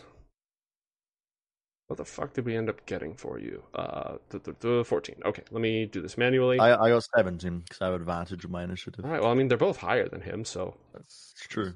Doesn't Uh, actually No matter. Uh, Aaron, it's your Me? turn. He's it's standing in the sands, one blade pointed at each of you.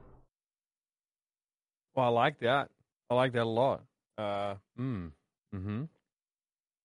Well, I'm gonna just use my action to pop wings. Okay. Your wings burst from your shoulders. They are racked, flickering back and forth between blood red and uh, an argent silver. Roll a Oh, shit. wisdom saving throw. oh man, I ain't about that whole wisdom thing. Oh no! Dude, Okay. Why? You Wait, what? You I just sat back down and there's a nat one. Aaron had to roll a wisdom save because he popped wing. you take nine points of psychic damage Oh. as you fall prone, screaming in agony, wrestling with the blood rage. Thoras, Motherfucker. your turn. Hmm. I'm going in. I'm charging him with my great axe. I'm popping my rage. Okay. So bonus action, rage getting used. And it's time to charge in and attack him. Okay. So that is what Thoras will do. Um, get him, get him, Thoras. I'll be right there, bro.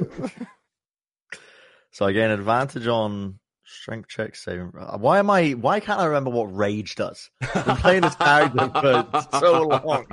okay, rage increases your damage, I believe, by plus two on all attacks. You get Yeah. advantage on all strength-based saving throws. You you get resistance to all non-magical physical damage.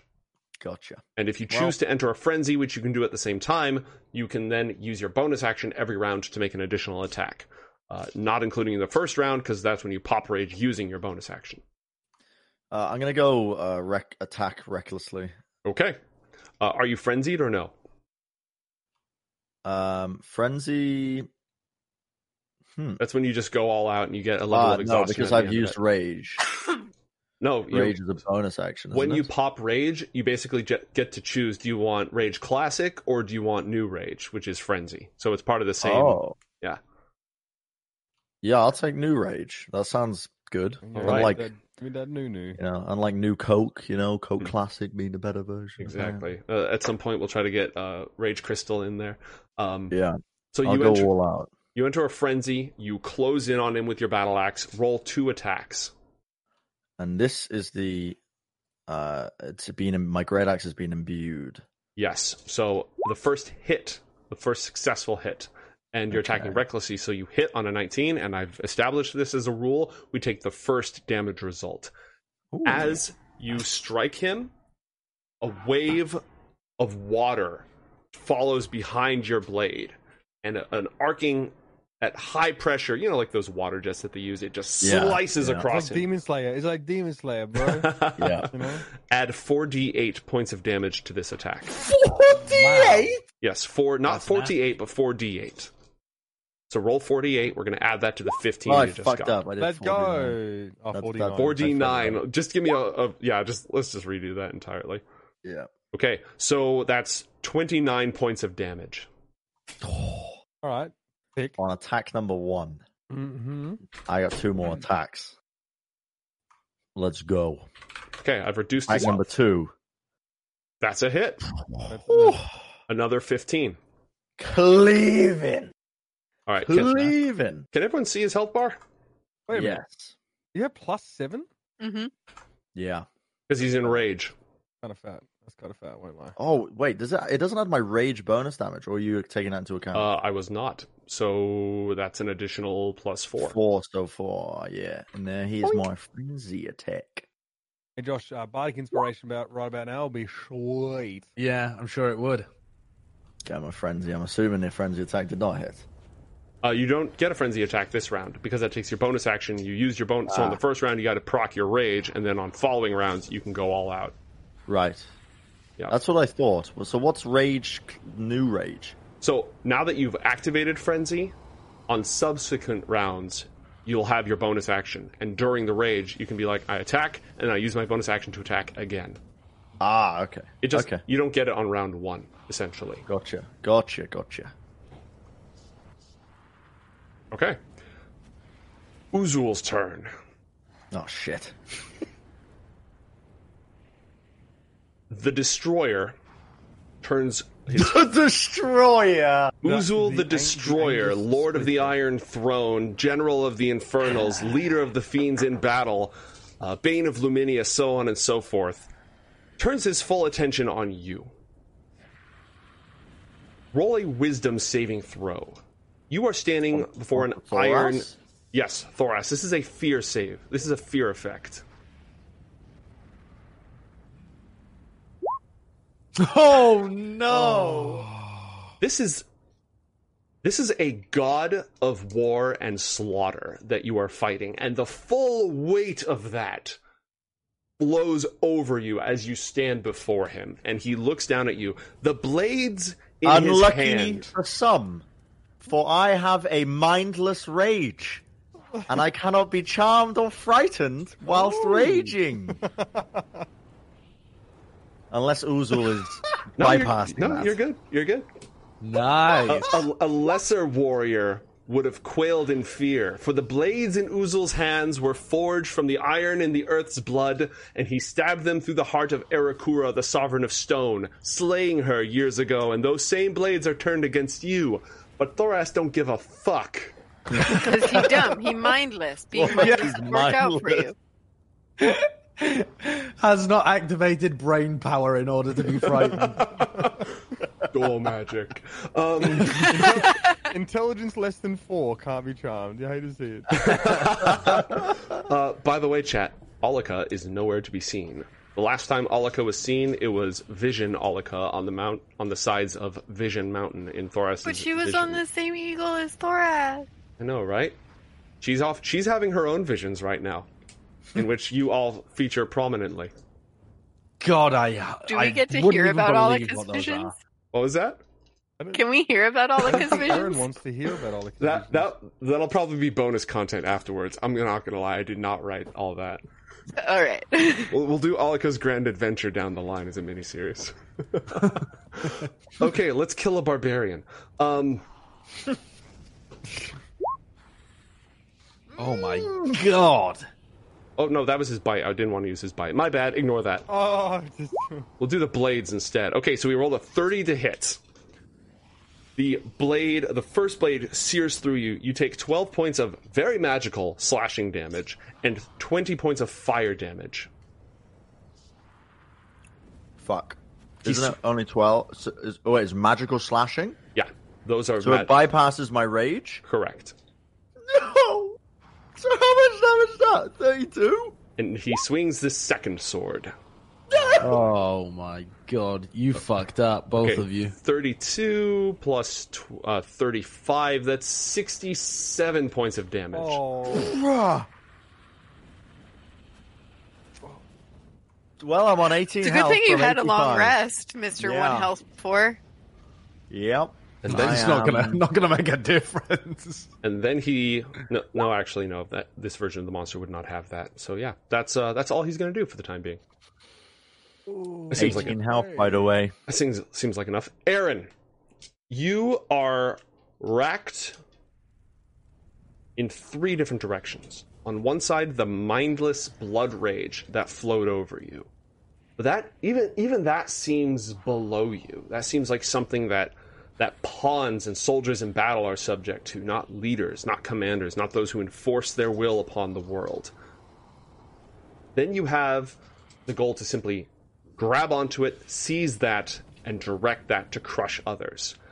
And then there's just the the kid from up north who's been trying to make his way, smiling at ladies and fighting in the pits and drinking and making merry, and they're all sort of mixed up right now. What do you do? as in, it, do I gravitate? Do I have the option to gravitate towards Yeah. one of those aspects? Yeah, your your mind is suffering a lot, but you have you- are attempting to hold on to your free will. and it is difficult. It is difficult to hold on to any one concept that is going to pull you out of this. And do I see Thoras get baboomed? Yes. What is the second one? There are three Uzul said there are three, well, four kinds if you include sheep in the week. Weapons, mindless pe- instruments of destruction. Warriors who use iron discipline to guide weapons to do their bidding. Actually, the third one was sheep who get fucked up. Yeah, so Yeah. Uh, I think at a time like this, uh, as much as Aaron would love to reminisce about the good old days, um, he would very much, in this moment, like to try and be a warrior who guides his discipline into the blade that is probably laying next to him because he just got fucking rolled. So, okay, roll a wisdom saving throw. come on. Here we go. No, wait. Roll a charisma saving throw. Hmm. Through sheer Ooh. force of will, refusing to be ruled, whether it be by your own bloodlust or the machinations of any other, you rise to your feet. And you seize the weapon in your hand. What do you do? Most excellent. Time to fuck. Okay.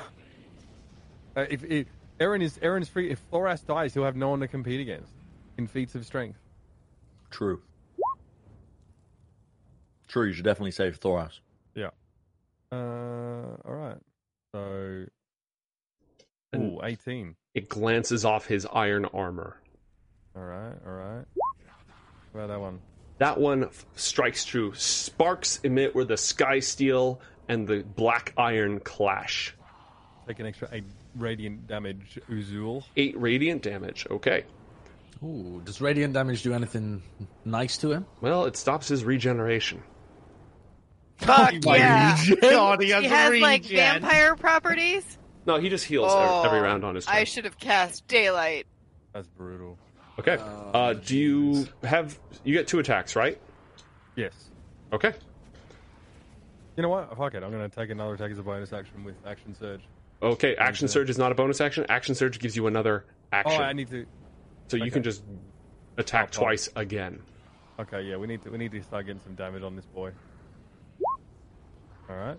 It's a hit. Nice, It's nice. and plus, so 17 points of damage because of the radiant as well. This is winnable if he rolls crit ones. I'm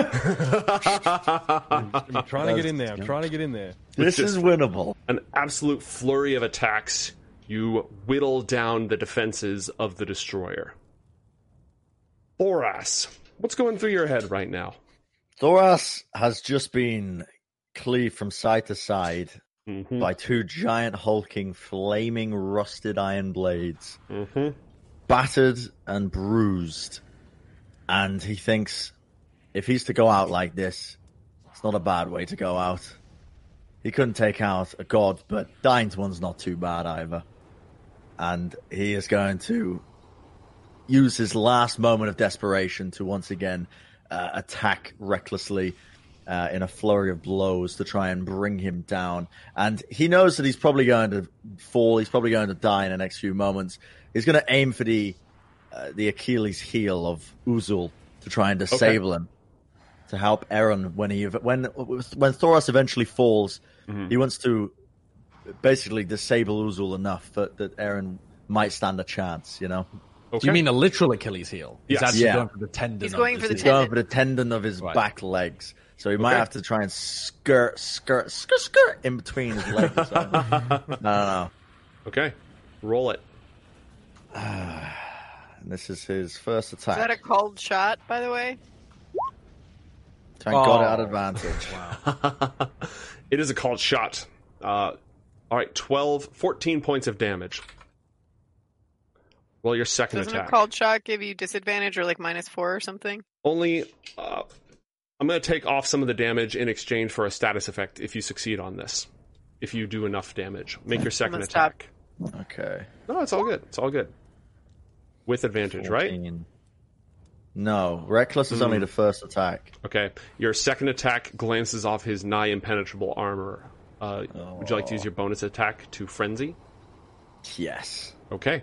Yes, Roll. I would. One more attack. Oh, Despite Oh. your greatest efforts, your axe rings out against his armor time and time again. Bollocks. Oof, man. He, threw the great helm disguising his face, you can feel contempt, dismissal. Not you fight well like a warrior, but glad I've got this out of my way. You As can he, still move. yeah, if you'd like to proc an attack of opportunity. I mean, you can move within his space, within his threatened space, without procking one. No. Okay. I stand and face him. I'm going to Okay. use my uh, reaction to reduce the of damage. Stone's endurance. Yeah, to Okay. reduce the damage. From 26.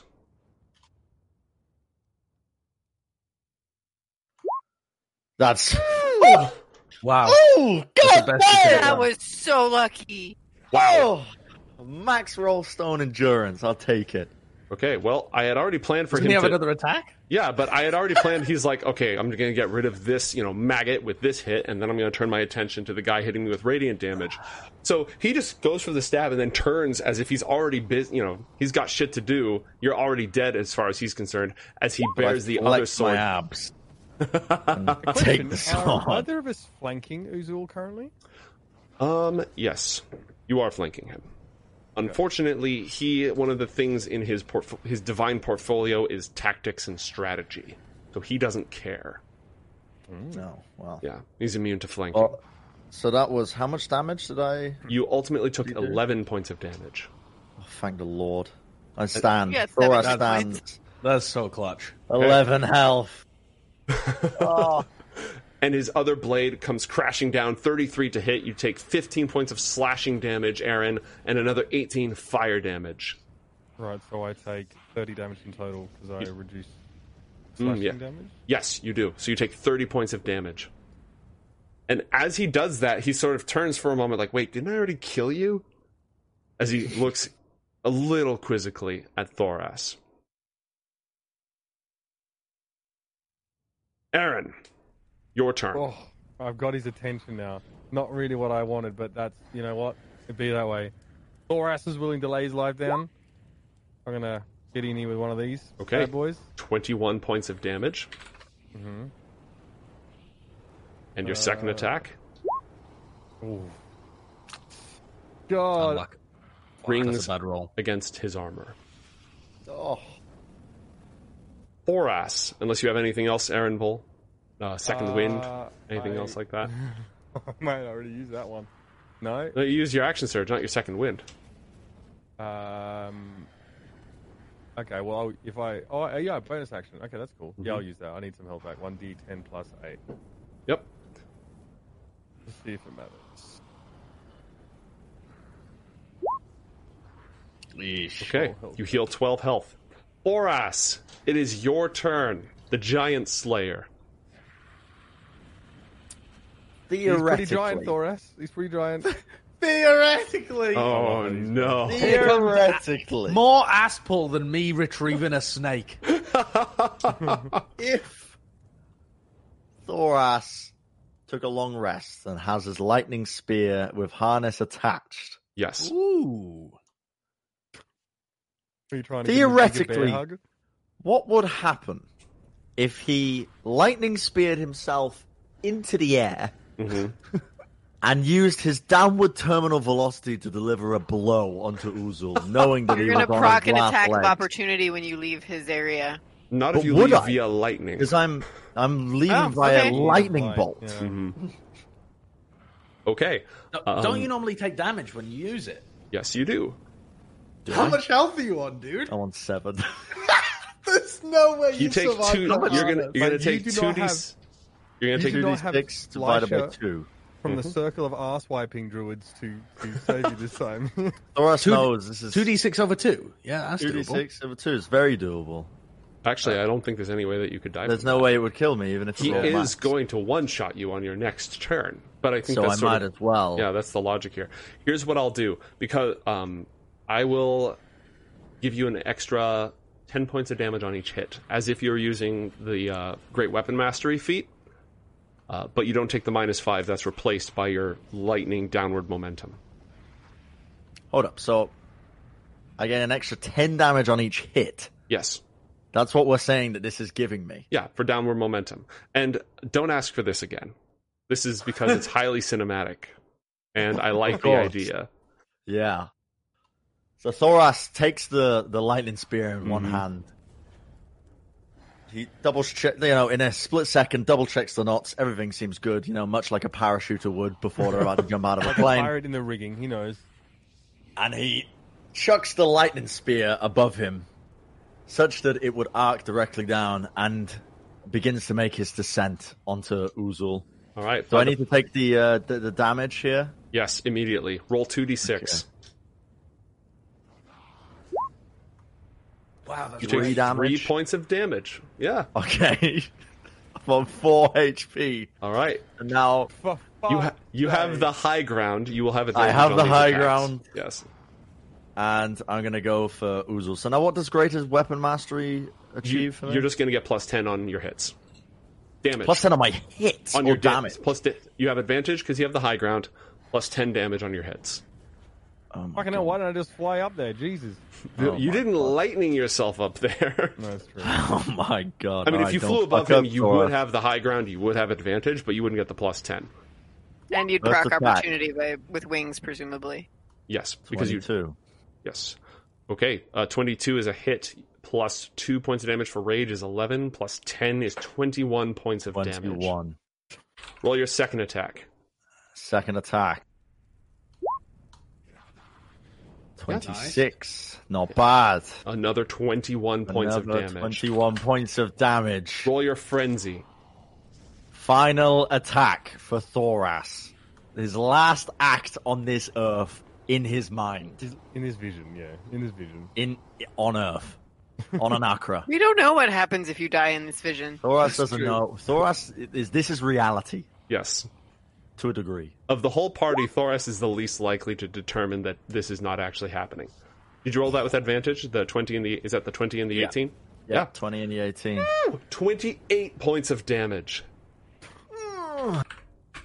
That's 70 total points of damage. Yes. And look at his health. Oh, winnable. And as you fall, you know, slow mo, side shot, silhouetted, you falling down with the axe over him, him bringing the sword back up in reverse to just stab you with your own momentum. Uzul brings the iron earth slaying blade against you. Oh. That's it. Yeah. It Thoras gores impaled.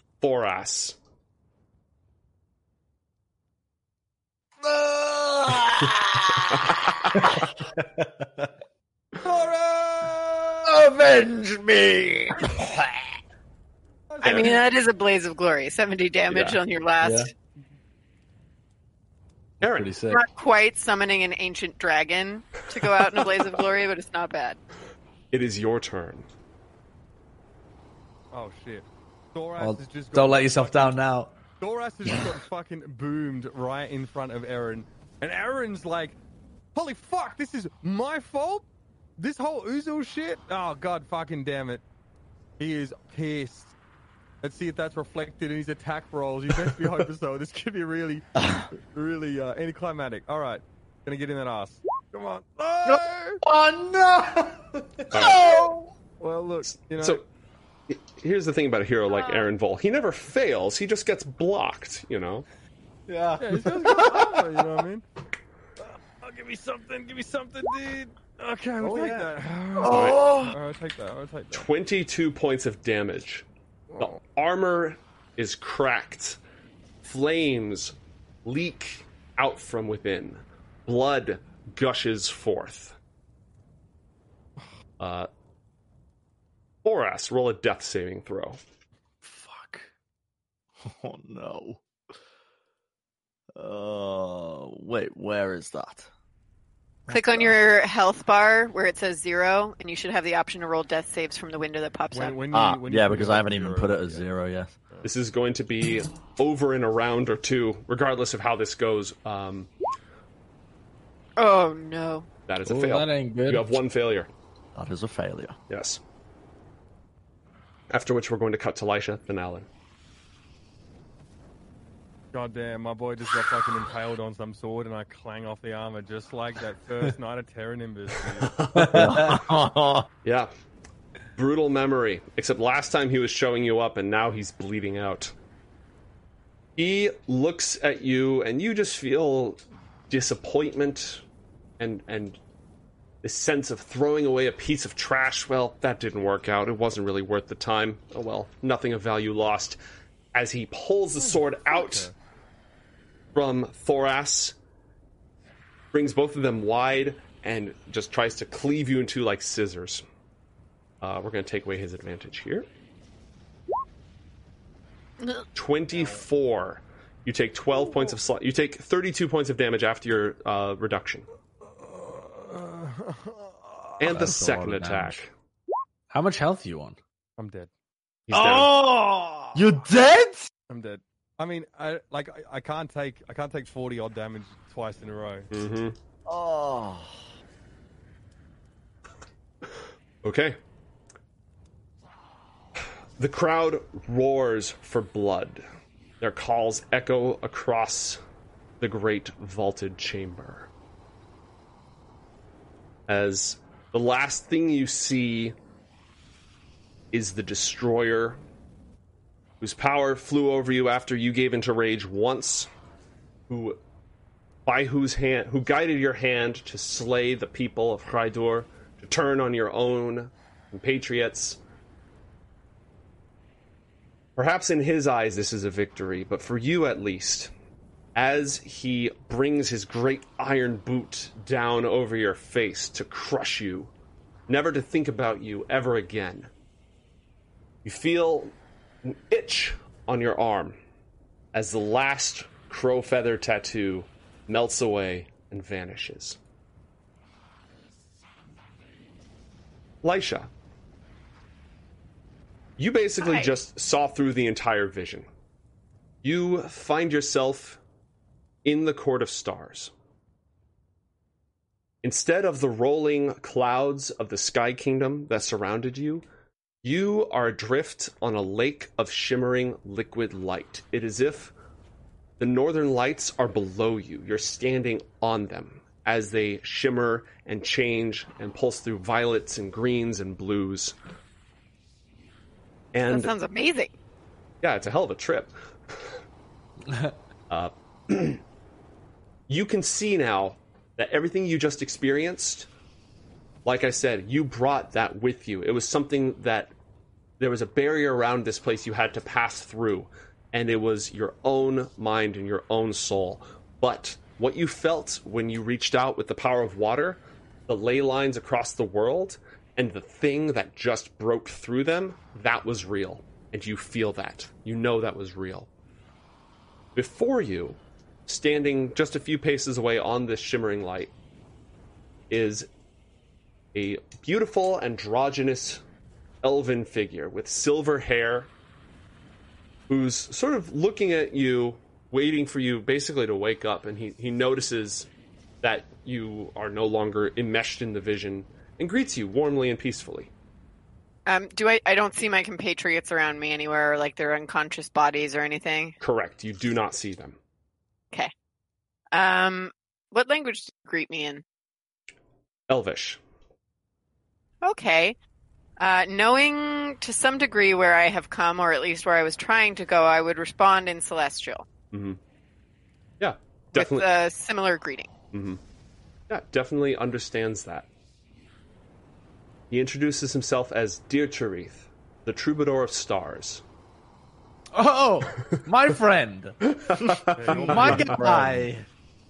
Now, did I try and uh, t- remind me when Mhm. we were told by the um, Aarakocra and whatnot that the Mhm. they'd been visited by the Troubadour of Stars?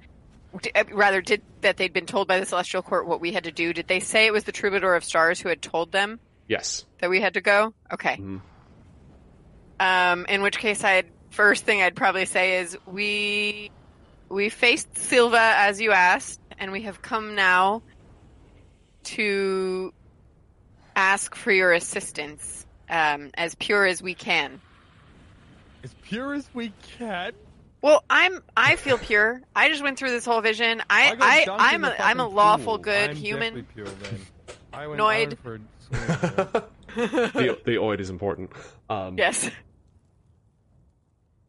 Dear Cherith Um, gives you a look. Did you know? Hmm. Yeah. Hmm. Well, that's great. Glad you're here. Welcome. Thank you. Um, I seem to have mi- misplaced my companions on our way here. Admittedly, our, our journey was somewhat subtle, uh, sudden. Oh, they'll. Um, they'll have you they're seen on their, them? Yes, they're on their way. They'll be here shortly. Ah, um, more troubling than that. I have just felt a terrible disturbance force. As if thousands of discarded plot threads cried out in terror and were suddenly silenced. Um, but yeah, I've just felt a terrible disturbance, as if an ancient power beyond my comprehension has pushed its way into our world. Yes, that exact thing that you just said just happened. I'd hoped that was part of the vision, but I didn't No. think so. No, it wasn't. Um, sort of moves up the timetable a little bit. Uh, I would like to talk to you about your quest. Oh, yes, Hrydur, its people. They will be under the protection of Raelta, my queen. They will be hidden Thank from their you. vengeful father. They have suffered They've enough. found their way here? Yeah, rather rapidly, actually. Um, very strange circumstances. Jet of hot air got them all the way here. Uh, but Ah, we've, we've been keeping an eye on things. So She'd they'll- keep the word sin to herself. probably for the best. yes. So Um, I'm glad that you're here, though, and I'm glad that you're here first. okay. Um, I'm glad that I'm here as well, though what the order has to do with anything, I'm not entirely certain. Um, but yes, we are on a quest, as you say, for the Book of Dawn. hmm We we seek to seat a, a good human on the throne that will stop so much of the killing that's been taking place. Maybe even with an elf advisor. Hmm. Innocent noise. I love how Alan is all like scheming and killing for the, the good of his family, and Lisha's just like, yes, yes, goodness and kindness, and we shall place them on the right hand of your throne. Goodness and kindness, as long as you do what I say. all right, so let's talk about the Book of Dawn, because Lisha Norwellen, I think your heart's in the right place, and I think that you have good intentions, and you want to bring a, an end to violence, and you want to protect the weak from the ravages of the strong. Does that all sound about right? Yes, all of those things. Also, I, I think I need to go to a fairy wedding at some point, but otherwise, yes. Oh, congratulations! Make sure you bring a gift. That's very important. Oh, thank you for the advice. I Yes. will. So, let me tell you about the Book of Dawn. I don't know why.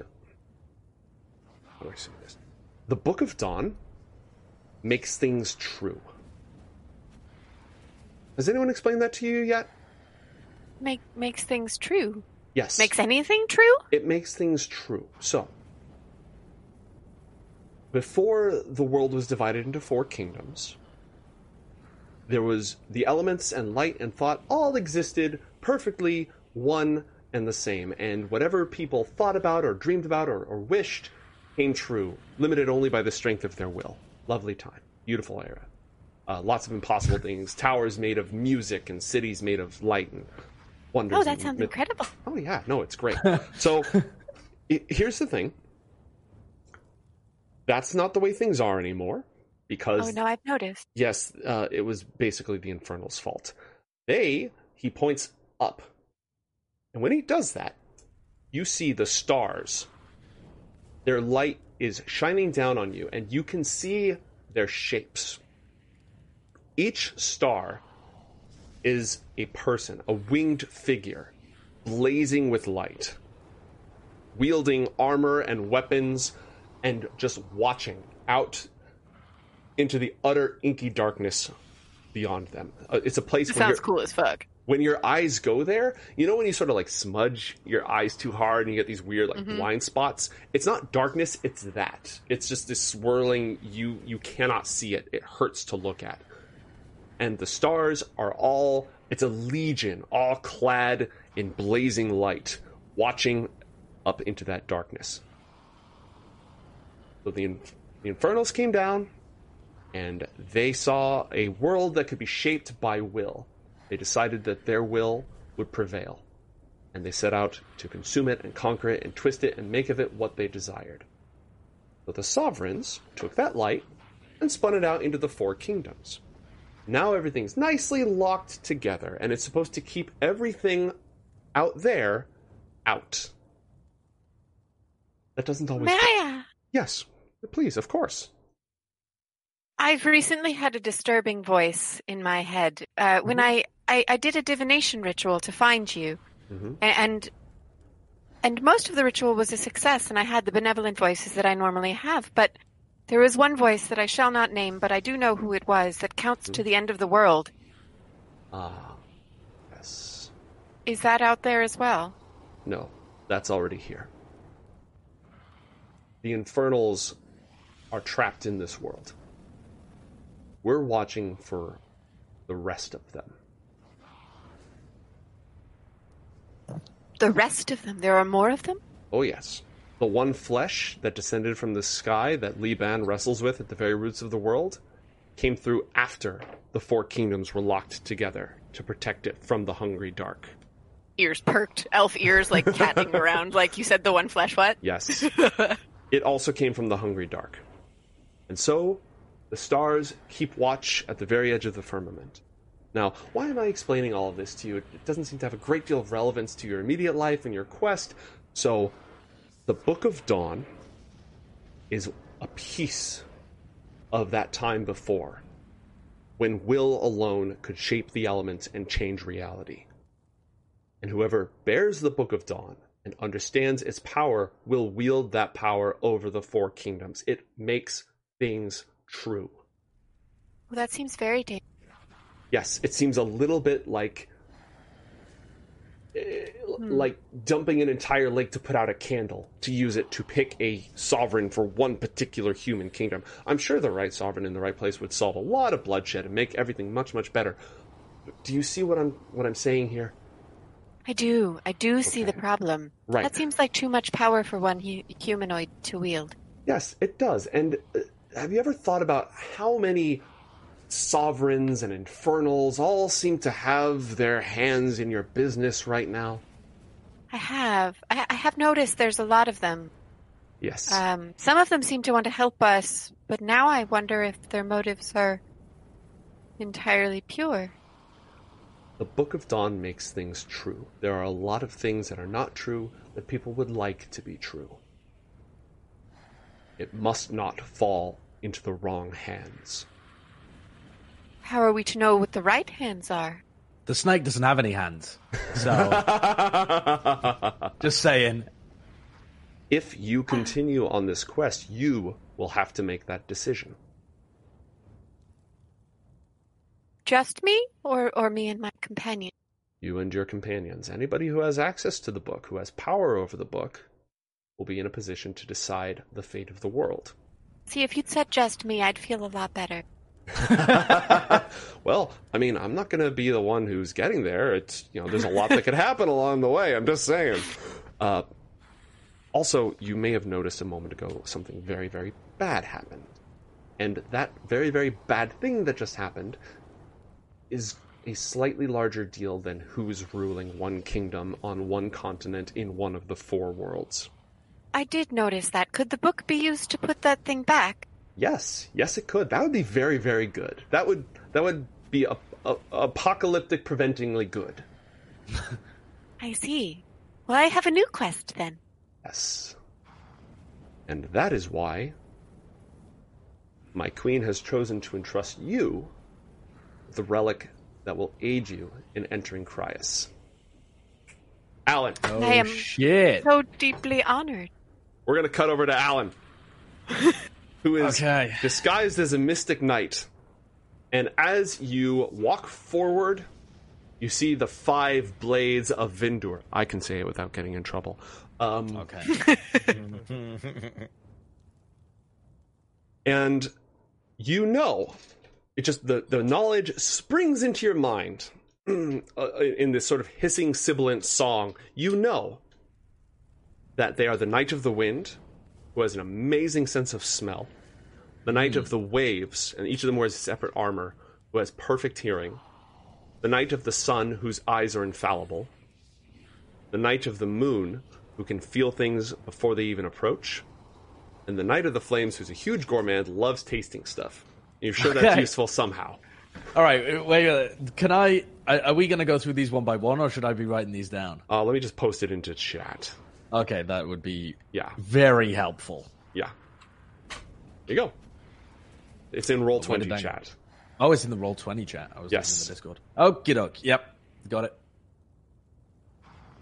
All right, so you are aware of this. Just let him taste the ass snake. oh, never change chat.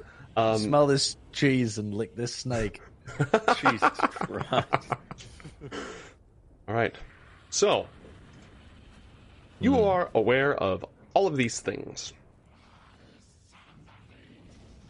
How are you going to do this? Can I tell by looking at them which knight is which? Yes, it's very obvious. They all have heavily themed armor. Are any of them approaching me or looking at me in any kind of uh, accusatory way at all as I amble my way in through the main gates of the garden? They are looking at you. Let's look at what this the hat of disguise does, shall we? Oh bollocks! I've never looked at this thing's description. I have no Uh, idea what it I, does. I think it would be fair for you to be aware of this information Okay. before you pop on in. Um, do the hat of disguise. Yeah, because if if the hat this disguise doesn't work as well as it as well as I would like it to, Joe, Mm-hmm. I have now left my eagle, so I can cast alter self on myself. Yeah, so I'm, Mm-hmm. I'm just kind of relying on the hat at the moment. But if I knew that the hat wouldn't be sufficient, then I would have It's casted alter self. basically the disguise self spell. Which Okay, I don't actually have- know what that does. I'm pulling it up in Roll20 right now. Uh, you make yourself look different. The changes wrought by this spell fail to hold up to physical inspection. Physical meaning touch. Mhm. Mm, okay. Well, I before entering here, Mm-hmm. I would cast uh alter self. Okay. And so this physically changes my appearance. Mm-hmm. Um now I don't know I mean the the Knights of Terra Nimbus are the same size as as Yeah, me, right? they're all they're mostly drafted, conscripted forcibly from humans of the mortal Yeah. world. Again, I'm not sure whether it can really change me into wearing armor. I Mm-hmm. don't know how that would work. Like maybe I'd have to use the hat of disguise to make it look like I'm wearing armor. And and I You could attempt you could don't know. attempt to weave the two effects together. Yeah, that's what I'm gonna that's what I'm gonna go for. Okay, it's very tricky. It is going to take an Arcana check. Ugh. Fifteen? Okay. Hopefully that's good enough. Ah. As Okay. you you approach the gate, the knights place their hands on their blades. Who treads sure within the garden of the gods? What language are they saying that in? Uh, giant. Okay. I'm gonna one up them Mm-hmm. and respond in primordial. Okay. And what in the dick am I gonna say? I hope it's I'm good. gonna- I hope it's um, good. I'm going to. Is there one of them that looks like they're in charge? If you said that they were in a Power Rangers posture, who was the Mm-hmm. one that was at the front? The knight. Did he the- understand that in Giant? Oh, that's He- a good point. I actually can't understand what they're saying. Yeah, so you would have just hear them say something. Uh, it's pretty Yeah. obvious it's a challenge, right? Yeah, sure, right. You can't translate it. It's pretty obvious it's a challenge. The Knight of the Wind seems to be front and center. Okay. Um. uh. God, coming up with speeches to dis- to deceive people is uh, not If- my personal forte, though it would be Alan's. It, because of that, if you have a gist you'd like to give me, Yeah, I I'm love- gonna go for. Um. I'm gonna go with like a. For some reason, I want to address him as like, "All right, chap," but I'm not going to do that. um, uh, bl- I'm going to say something like, "In primordial," I'm going to say, uh, blessed knight of the wind and guardian of the uh, of the garden, guardian garden, the garden guardian. Um, I I come on um urgent. Uh, I come on an I, I come on on an urgent call from from Uh, if- from if, you need a name to bail you out and you have an idea of what you're trying to invoke, I will let you know if a knowledge check would reveal useful information. Maybe it does, maybe it doesn't. Depends on what you're trying to bullshit here. Uh, what I'm trying to bullshit is, what I'm trying to decide is whether or not I should invoke Vinda's name as this command. like who? The, the big. yeah, big the big boss. Like I don't really know anybody else. That do I know any underlings of Vinder? Yes. Well, Vinder has. giant that I killed. yes. Would, True, did you hear its name?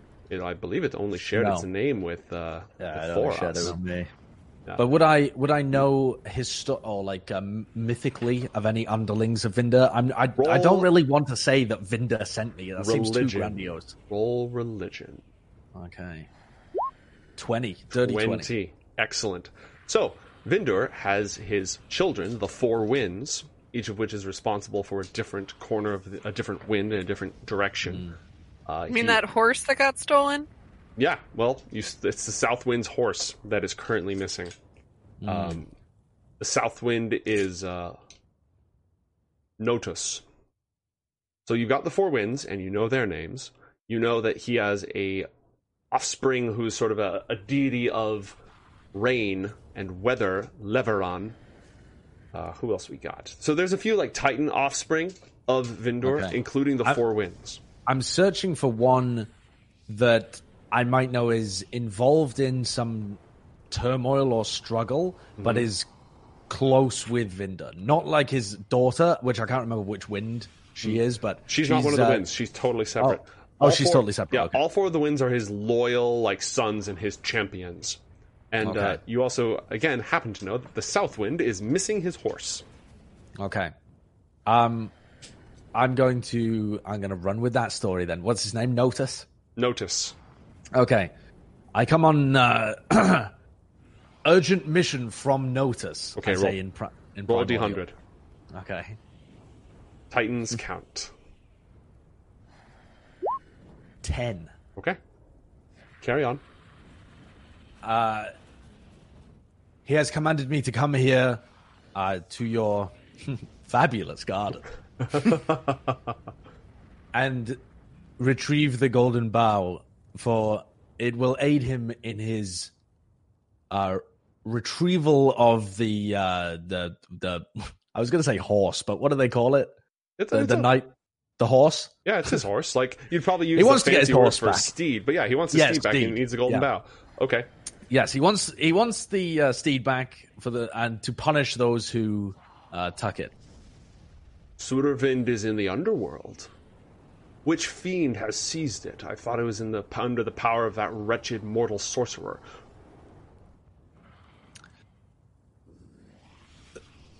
I merely act as messenger. Notus himself is still in the process of finding out uh, who is responsible and punishing. For that, the golden bow will be necessary.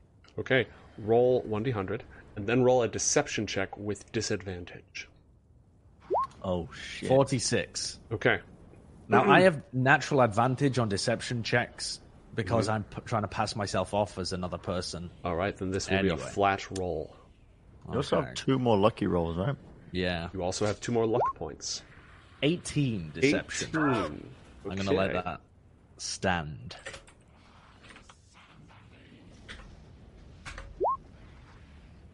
Oh my lord!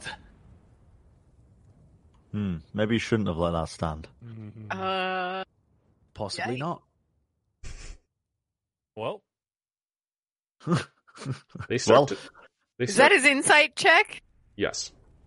God, that's nasty. The man rolled a Well, uh, 19 plus 9 on his insight check. Well, Alan, it was nice knowing you. They've, they've got excellent senses. What's he? What's he? Sniffing out the truth. The knight of the wind. no, all five of them are there. They are all watching you. They are all listening to you. They are Uh. standing side by side. This doesn't Oh, match what we've been told at all.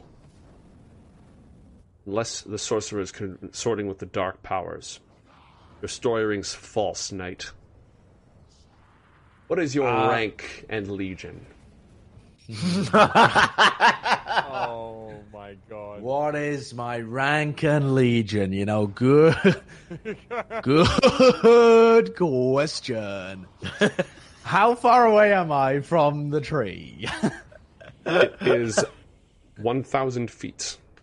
oh, Is it bollocks. Very, however, the garden is wild. It's like huge, tall trees. There's lots of cover in there. If you're looking to Yeah. just go with Operation Cheese It, I can give you a few options and you can choose. Um, let me think. Okay. Um, he said rank and legion. Yes. Well, it's time for some bluff and bluster, isn't it? We are going to try and bluff this dude. He approached me speaking in giant. Okay, this is what I'm going to say to him. This is Mhm. the gist of it, Joe. You hail me down speaking in giant when you know that I am. Uh, uh, um, uh, I'm, what what are they? Elementals? No, sovereigns. Yes. When you know I am a a, a me- I I don't want to say messenger, but a um a, a The underling. formal term would know. be herald. A herald, yes. Okay. When you know I am herald of the sovereigns, and now you dare to doubt Notus, I'm going to invoke his name again. Uh, That eh, that that does lead credence because surely no foe of the of the four winds would so recklessly Yeah. invoke the name. yeah, and now you dare to uh, deny Notus on his uh, on his acquisition of his father's gifts. Okay. I'm going to just go full on just attack mode. All right. You want to see his manager. Um Yep. You- Yeah. I'm, I'm Karen. All right, definitely, Karen. uh, Do you definitely have- not a sign of insecurity. do you have intimidation? Yes. Shit. Okay. Roll a flat intimidation check and a D100. 24 intimidation. And an 89. you feel But this? Go ahead. I mean, I'm not close to. I'm not saying Vinder. I'm not. Cl- That's I'm not- that's fair. That's You fair. know, Alan's fucking dead. You, you feel this this sort of faint hot wind at your back for just a brief moment. Mm, Hmm. So Hot be it then. All glory to Vindor. I respond. All glory to Vinder. Roll one D100. 20. Okay. They part ranks Oh. and you enter the garden. Jesus. Okay. I'm going to walk past them, slightly shitting myself. The uh, Poor, poor snake. the Knight of the Wind goes. Carry on. And I'm going to try and walk as calmly as possible towards the central lake. Okay. Uh, you pass through fields of grass that sort of grab at your ankles and try to pull you down. There are entire hedge mazes of vines with razor sharp thorns that could cut you apart if you walk through them. You see a wide variety of plants and flowers and trees from not just the Sky Kingdom. Most of these are gigantic sized. In fact, you think you Mm. see a giant beanstalk in there as well. Uh, but some of them are I- from the. Go ahead. Do I recognize any of these as being useful for Hmm. y- you know other magical plants that might be useful for me? Pick a skill, nature, survival, or arcana. Roll it. I'll go for Arcana. I. Okay. No, we'll go for a nature check. That makes the most sense. Okay. Sixteen. Okay, you recognize two useful plants. One is the Mordane flower, which only grows in the forests to the distant south. It makes a tea that must never be consumed, but when the when the fumes are inhaled, it induces potent dreams. Ah. Oh, this yes. one. Yes. Uh, the other are these faintly shimmering silver apples that function as health potions. Roll a Mm. 6 Roll two d roll a d6 twice, and you may gather that many of each of those two. Okay.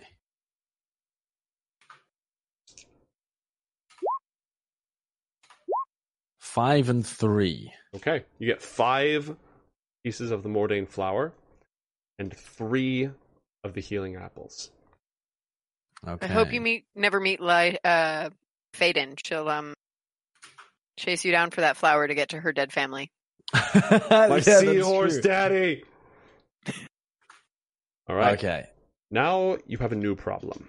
Because the golden bough grows at the center of a mirror still lake of unknown depth, and the lake Yeah. itself is at least 200 feet wide. Ah. Okay.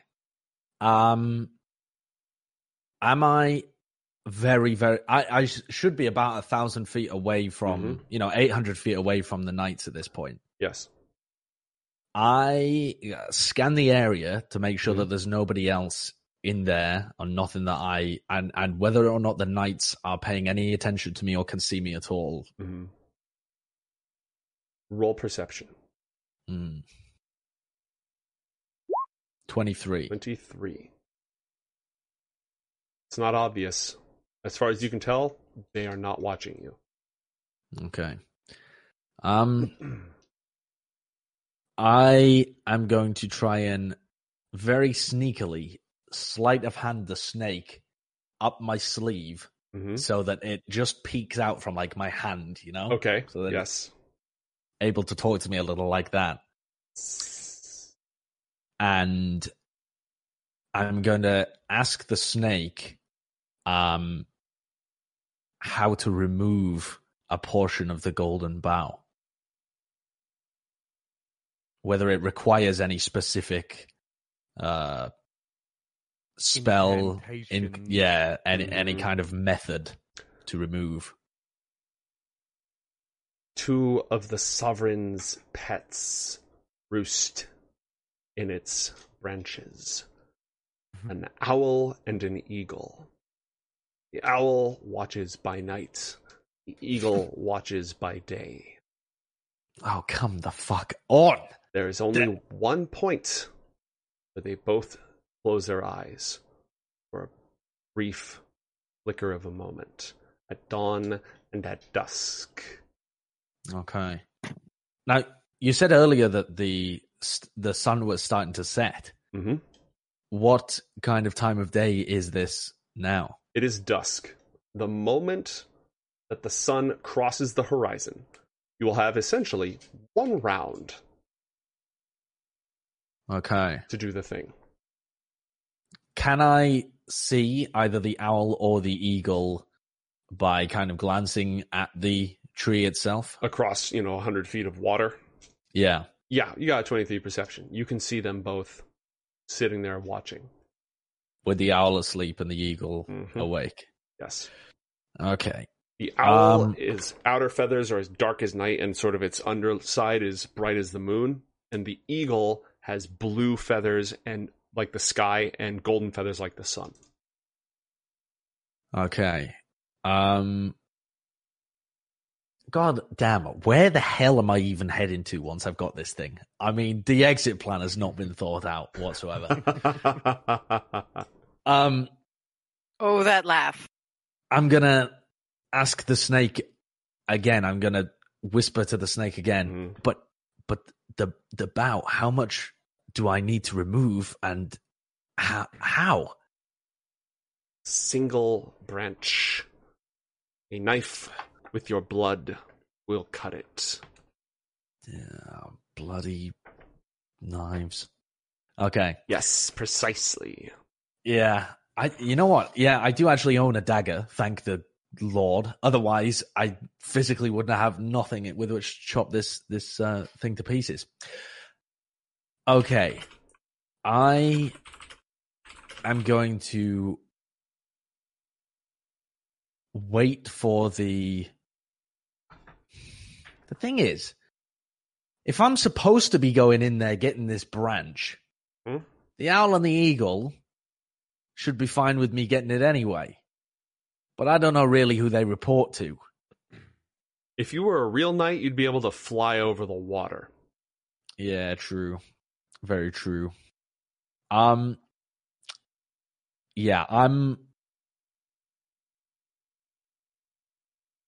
Okay, I am going to Can I see there's no landmass that this tree comes out of? It appears to grow directly out of the mirror fine water. Okay. And how far away are we from dusk? You probably have 10 minutes.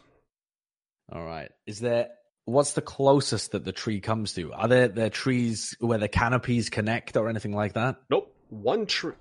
Big old lake. One tree right in the middle of it. And the staircase also comes out the middle. Yeah, but so you've got the lake, and then, like, if we're going to use some corpses here real quick, um, if this is the lake, the stairs are where poor, poor dead Thoras is. The the tree is like right in the middle, and you're running around here trying to figure things out. Right, right. I see, I see. Mm-hmm. Oh, none of this is particularly good. I wish I could fly. Hi. Um Yeah, yeah, you can fly. I can't fly. Do you want a moment to think about this? Yeah, go on. Catch up with the others. Okay, just go through your bag of tricks and see if you've got anything. Mm. Okay. Thoras and Aaron lie bleeding on the floor of the arena. Cut through by the jagged, rusty blades of Uzul the Destroyer. They fought honorably, they fought together, but their strength was not enough. But the, f- and the f- the roaring jeers of the crowd, eager to watch your blood spill out across the sand, start to fade away with the beating of your own hearts. Uh, roll death saves, both of you.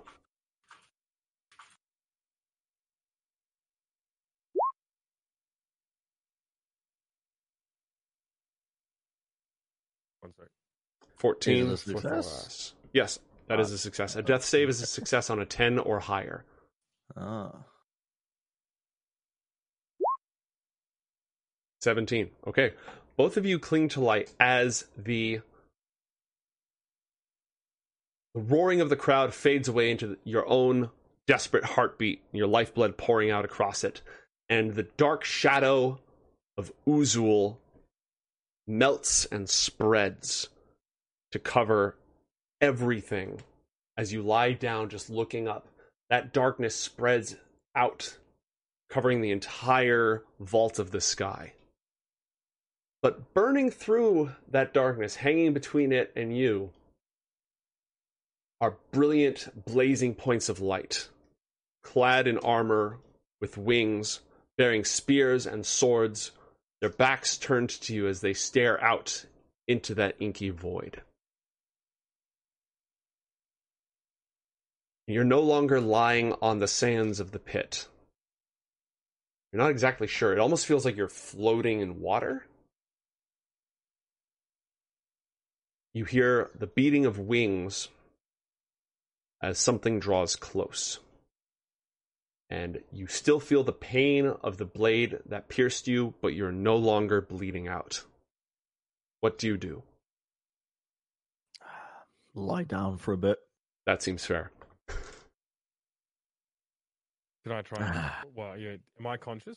Yes, you're conscious. Can I look around at all? Yes. You are sort of floating in the first few inches of sh- just shimmering bright lights that slowly waver between violets and greens and bright blues. I think the first thing Aaron would do is check to see if his sword is still there. It is. Well, then he can relax and he just floats around looking up. a figure blocks your vision, growing closer and closer until it basically stands over you. But instead of casting a shadow and obscuring your vision, it emits a light of its own. Uh, what? What do you want with Thoras? You've earned your rest. Lie for a moment. Can I? Does can Aaron see Thoras? Are they near each other? yes, the two of you lie side by side. Just again, ex- almost exactly where the two of you fell in battle. Oh, Thoras. Nice trick with the lightning bolt. I really didn't think it would work a second time. Sorry I couldn't finish him off for you. Ah, Rest. Man of little words. Aaron, the figure that you see seems to be made of steel or or silver of some kind. Powerfully built, uh, like f- almost as if it was forged smooth from metal, with wings with a thousand silver or or steel razor sharp feathers. But when you look at it, there's something else in this creature's eyes. It's a flash of sun over your shoulder in the fighting pits, catching your opponent in the eyes at the exact right time. Or a gust of wind at the feet of a stronger gladiator who is about to make an example of you and break you piece to piece. A, a It was brief the whole time, wasn't it? Yes. I guess I have you to thank once more for getting us out of that. Was that even real? Real enough. You did not cross blades with the destroyer, not in the field of battle. What? He said it wasn't real. You still did very well, Thoras. That was very brave. Uh,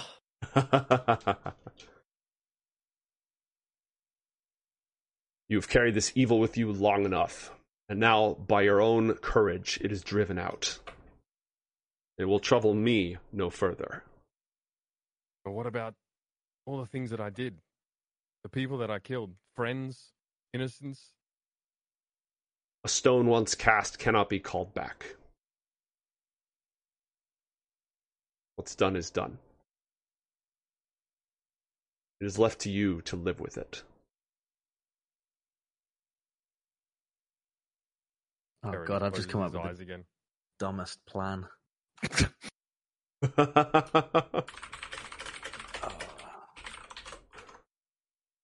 Aaron's having a heart to heart. Yep, Thoras is While just like, Alan Yeah, those- and Alan is scheming. scheming. Aaron, yeah, we would just close his eyes and lay back. Enjoy the morphine high. When you are ready, she will see you. Wait, is this like Jump King where at the end it's like a smoking hot babe? Is that Your spiritual guide sighs with exasperation after years and years of the same relentless horniness that he's had to keep an eye out for. it's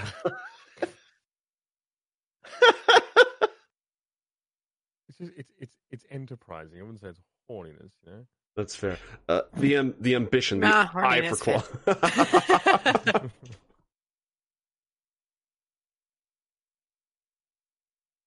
well, I don't know who she is, but if she's any better conversation than you, you'd take me right there. I don't suppose I'm surprised. No questions. I mean, out again, this is probably a spiritual guide that has tried to guide Aaron, who's been completely oblivious to their presence for well, Mhm. mostly oblivious. So like, not really been a typical Aasimar, is it? He's not been Yeah. with his guide at all. No, and Like, I guess denying his heritage probably does that. Yeah, like your guide is basically the exasperated, you know, desk worker who got kicked off the force and assigned to this charity case this whole time. He didn't ask to be signed up for this. Funny. So the two of you are welcome to just rest if you want, and then rise, and you you recuperate very rapidly. This is incredibly soothing. Mm. Yeah. The question is whether How that gets you rapidly.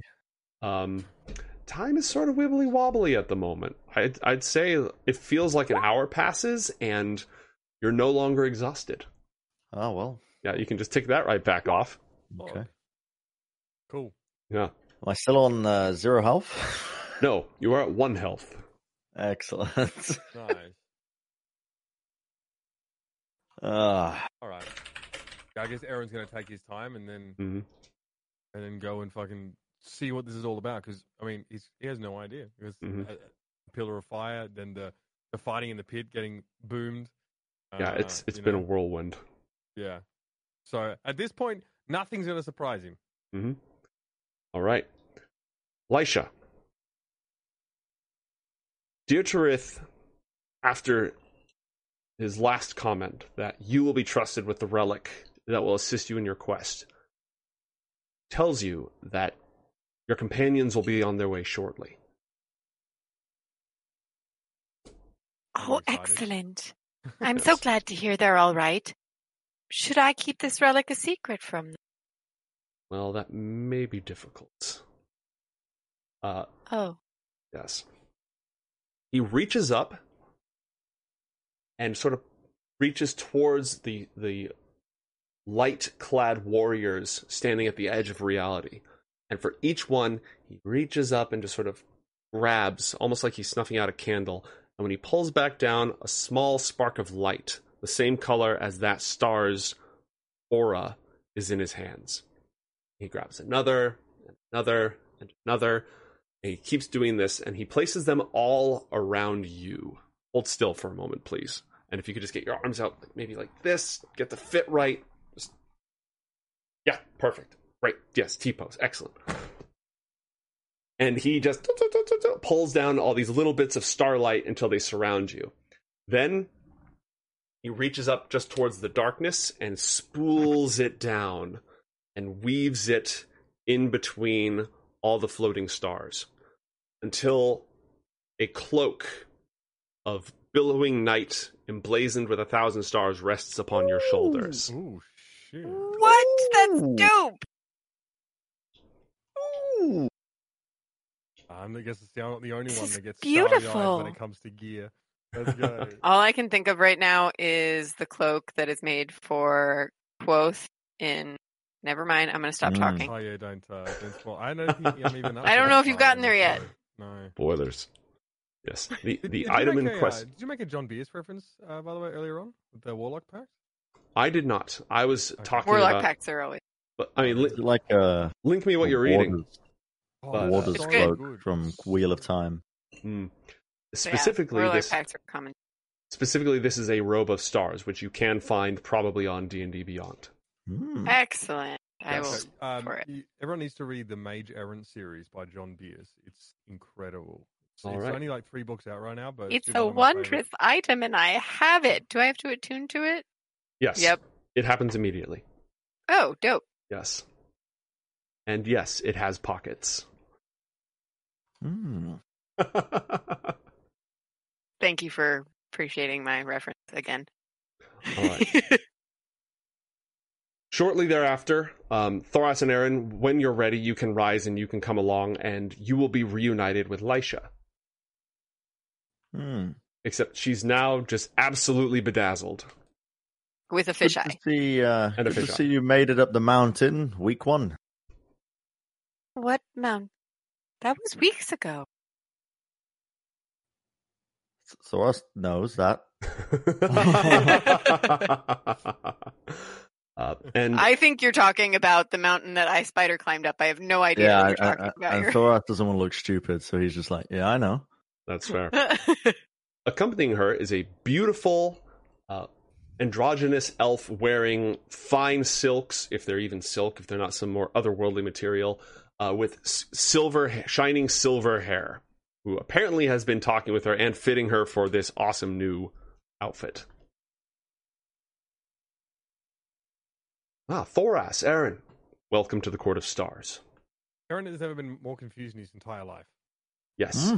He, he cannot ascertain the gender of this this good-looking person. No. Yes, uh, it's, yes, it's causing him more more consternation than fighting in the pit. well, I encourage you to lean into it. There's nothing wrong with that. Well, Where is Everything you're feeling is you should have natural. seen. Thoras did it again. This time you weren't here to clean up after him, though. The lightning spear, and he flew up, and we basically got ruined by. I mean, I mean, we would have had him, but we were tired from the fight before, right? Me and Thoras were actually, you know, so that did decent tag happen. team. I have no idea what you're talking about. You haven't What? told me who you were fighting, but you said you got ruined, so I assume it went poorly. Thoras was very close to bringing down the destroyer.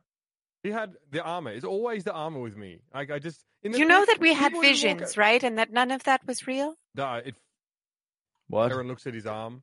The What the silver-haired tattoo, fig- Lisha? What? I said the tattoo is gone now. Oh, Aaron! And she'd actually give him a hug, which she's never done before. Aaron pats the top of her bald head. yeah, she is bald. That is true. it, makes a, it makes a little makes a little you know, a little smack sound. Yep. Yeah, I'm, I'm Thoras would uh, familiar. Thank you.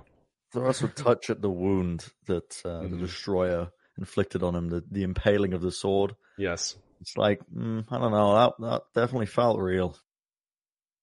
Anyway, where are we? Yes. You are in the Court of Stars, suspended Ah. between the Sky Kingdom and the firmament. Are you kidding? Well, I mean, if all I had to do was fight some big guy to get here in the first place, we could have done this ages ago. Wait, where's Alan? I don't know, but the townspeople are safe. Really? Yes. Now, Oh. now that all the this is Deertruth speaking. Now that the visions and trials and the like have been passed, uh, uh, very big on transparency and honesty around here. So happy to clear anything up for you.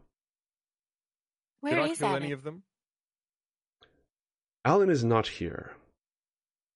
No, Alan- fucking isn't. Did not accompany you. Oh, I don't. Why not? I don't know. Oh, He has the snake. Thoras will miss his little egg head. I think it is important that you find him. Well, yeah. I mean, we he has the bag of holding. And the snake. he also knows about your quest for the Book of Dawn, which we should probably talk about. Yes. Quest? Our quest quest? has taken some interesting turns. It's time we catch you up. You slept for much longer than I anticipated. Right. I don't remember much. Thoras never took a quest. Would you like to? Thoras is on a quest for self improvement, and now a new internal quest that he will not share with other people because talking of feelings is emasculine in Thoras's in Thoras's mind. Well, okay, yeah, we're uh, we're on this quest. We were supposed to get here, and here we Mhm. are, and then we were supposed to find a way into the realm of Cryus. So I think everything's Yes. going good. Well, two of the four of us have made it, so we're at least 50% successful. And Thoras. And Thoras, Thoras is technically on this quest. It's uh, Thoras is uh, you're we're on the same quest. It's the same thing. Thoras was roped in with the Flame Man. Don't talk about the flame man. He's gone now. All right, listen, just tell me where we are at this quest right now, because as far as I know, we were fighting. I was Mhm. demolishing a bunch of these silver armored buffoons, and that's all I remember. right. So, Um, I saved you. You were falling. Uh, you don't remember that and the vultures? Thoras but- slayed a giant.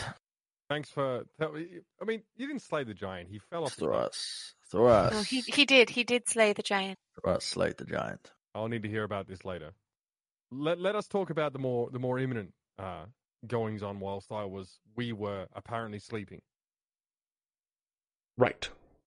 So, you're in the Court of Stars. Nice place. You passed through a landscape created from the stuff of your own soul and your own memories in order to come here. You were sent here by Sin, the Sovereign of Fire. I can say his name because we're cool like that.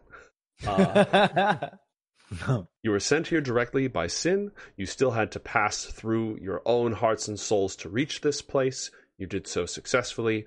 You're here now. And now I'm going to tell you that the quest that you're on to find a new king for a particular kingdom in a particular region of a particular continent in one of the four worlds is a little bit larger than originally anticipated. The Go book on. the book make thing makes things real. If you can master its art, you can make things real. You can change the world. Isn't it amazing? Right. All I want is a farmstead with you know, uh, you know, a pooch running around and everything being calm. Also, I don't really read books, but I mean, Right. We can make things real, I guess. Give Thoras enough time, he will master book. right. So you're on your way to go find a new king and, and bring an end to this war, but you are doing it with. You are dousing a candle with a lake. The power that you're going to bring back is far beyond simply finding a secret heir to some human kingdom. This. This is an artifact that can change, shake the foundations of the world, of the four kingdoms. So, what do we care about a, a, a prince then? Well, that's a great question. Well, we care about about peace, Aaron. Um, but more importantly, we care about putting back an ancient, horrible evil. Uh, maybe not evil so much as force of will and nature that has now escaped from Yeah. another plane We should When? probably talk about while that you were too. asleep. What? Who did that? You did that, Lasha? Oh no, I didn't do it. I just felt it. Don't, don't look at Thoras. She who felt it dealt it. So now, Aaron. so now, uh, so uh, okay. Let me get this straight. So we were first we were going to go and you know get a get a king back on his throne, which is great. Get some doubloons, go home, Mhm. and retire early without having to be in any more pit fights. Now, our role has changed to thwarting an extra dimensional threat that that threatens to upset the balance of everything and is not even really of this world. Well, I mean, that's not necessarily your responsibility. It's just that the quest that you set out to find the magic book of Please Find New King is actually find the magic book of Fulfill Wishes. Would Elisha know what the Silent City is? Uh, that's very unlikely. You may make an Okay. ar- Arcana check or a History check. It is. It seems pr- she's not. I'm not proficient in Arcana or history, so I'm just going Right. to say she doesn't. Yeah, it's pretty steep. 'Kay. So that's the first part. The quest that you're on, you thought you were going to go find the magic book of secret spells that can find hidden heirs. It is a magic book of changing reality. Okay, but that doesn't change anything about us trying to get it, right? We're still. Oh no, Aaron, get it does. Mm, yes. Oh. See how dangerous it could be? Let's think for a moment if a book that brought anything to reality maybe fell into, say, Alan's hand. Why Oh. Alan do anything bad with that? Thoras you does are a not think sweet, Alan sweet is very child. bad. Listen, we got drunk together. I feel like he really opened up to me. He's a good guy, I think. He helped me. I mean, he helped me. Alan know, is. His body is like that of pudding. that is that is why Thoras must protect him. Addressing uh, the other elf directly, she'd say, Mhm. Unfortunately, Alan is also the only intelligent one that accompanies me. Right, so gelatinous extremities aside, you're telling me now that what we have to go and what stop Alan You- from doing what? no, Alan. no, not, no, did- not stop Alan. Alan is not the ancient power. No, I should. I should think not. He's in, He in his thirties power at most. I'm pretty sure. Yeah, I, I was He born was with this briefly hairline. an ancient power. I'm not an ancient power. Okay, so what? We need to find him. You should reunite with him before you proceed. Is there a way to bring him to us? I don't know if he'd like it. Well, I don't really care if he'd like. It. Oh Okay, God! Once we reunite with him, then what? Because my understanding that coming here to the Court of Stars, nice place by the way, uh, is that Mm. we would we would receive, we would we would find a way to to get into the realm of Cryas to obtain said book. This it would, I mean, we seem no further along than we started, except now with a much more complex objective. Yes, uh, about that. He gestures magnificently towards Lisha, who is wearing a robe of stars that are like glistening and falling through the night fabric of which it is made. Yes, it looks somewhat like someone rolled an egg in glitter. What's your point?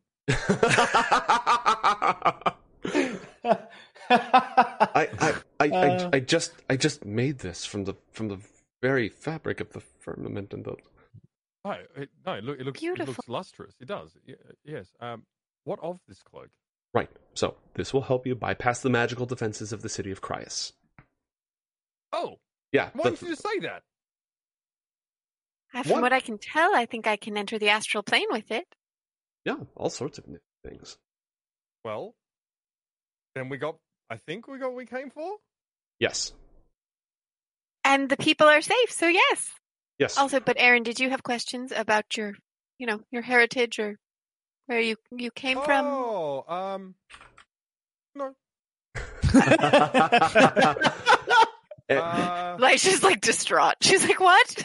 well, Aaron, Aaron, having now realized that there was a entity presiding over his mhm. his life so far, is is is decided to pursue that in his own time Mhm. or in his own way. Aaron also knows that uh, there will be very soon or soonish um, opportunities for him to further understand and explore his heritage. And uh, Mhm. yes, so no, I think Uh, uh, I think I think I get it. what, of, what of the river dwarf? Did she make it up the mountain? Yes, she did. She'll be along shortly. I wasn't sure how much you wanted to share with of this with her. Sweet thing. Well, A little- a little- a little tolerant of a little bit, a little bit tapped in the head, don't you think? Wait, wait you I'm- said Thoras is tapped in the head? I didn't catch that. no, no, no. Thoras thinks river dwarf is tapped in the head. She's a little comfortable with wanton slaughter. Not sure Yeah. if that was before That she met you not or after. Normally, in Goliath culture, that takes a couple of years to kick in. Yeah. Well, but you see, she, if the frequency and the scale of uh, desolation and slaughter is is large enough, then perhaps they can acclimate more quickly. That may Well, have something to do with us. I mean, I'm she- not sure. She did just, you know, pass through a, a landscape of her own thought and soul stuff, and I saw some stuff in there, and I don't know if I'm ready to talk about it, but I am going to say it wasn't just you guys. Bro. Huh. I just realized I've had a plus one short bow since our last thing that I never used and probably should have given to Alan. Moving on. But if you had given it to Alan, well then, um, well, yes, I was very excited about coming here, and yes, it's all nice. It's man, I need a bed. Also, do you have mead?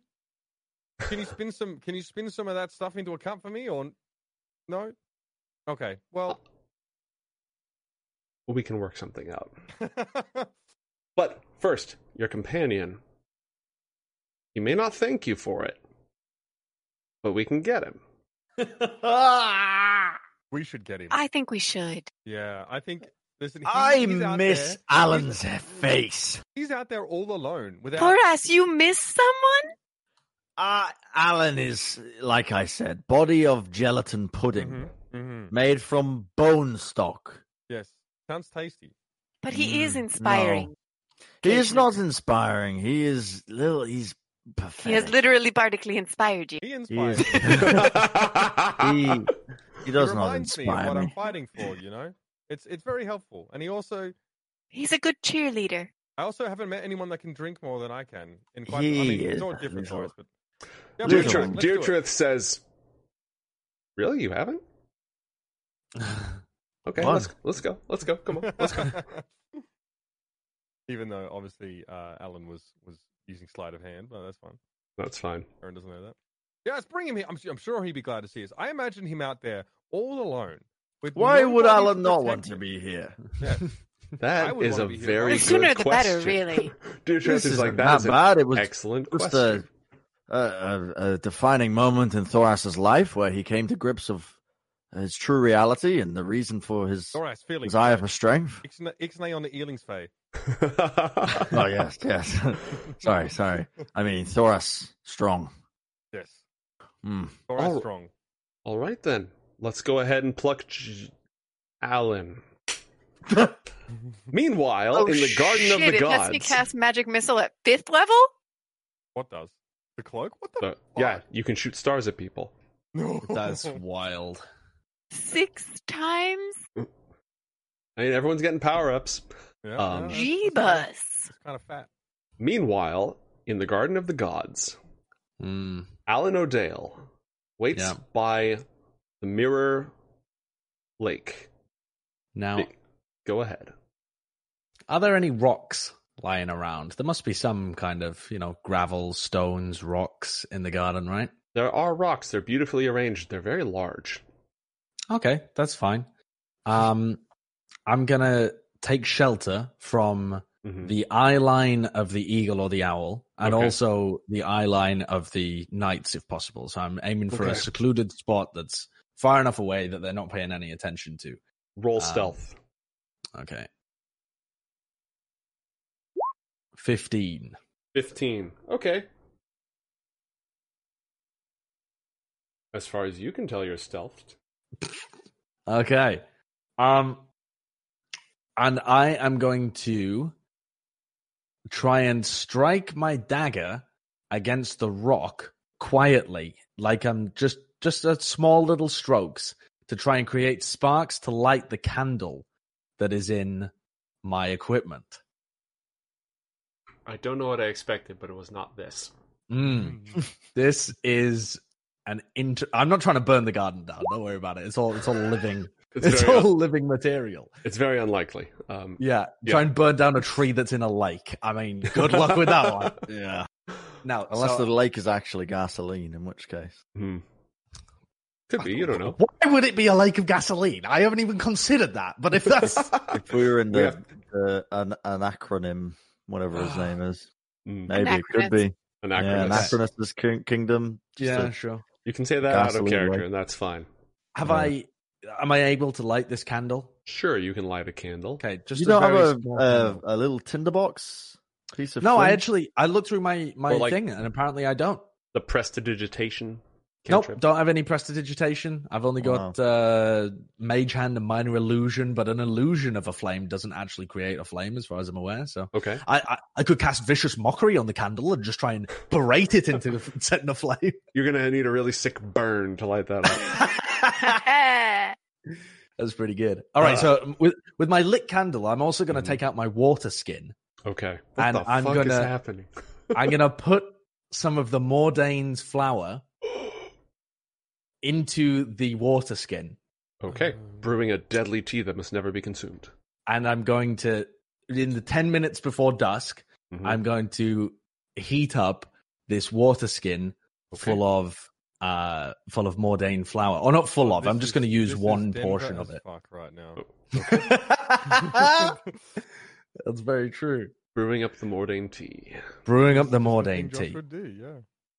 And my plan is thus if I only have one round in which to get into the tree, Mhm. secure a branch of the bough, and leave, hmm I can't physically do that. So I'm going to have to disable the eagle and the owl. So I'm going to set them to huffing some shit. And then hopefully, old eagle and owl, will be so tripped out of their mind on Mordane flower that they won't even know what's going on. Wait, this is the Mordane flower that takes you into the. the dream world. The one yes. that brought us to the Silent World. City. Yes, Yes. into the dream. Yeah. Yes. Wow. Um. Yeah, and Ooh. you know, Go on. okay. Oh my So- god, Joe is excited. I'm nervous.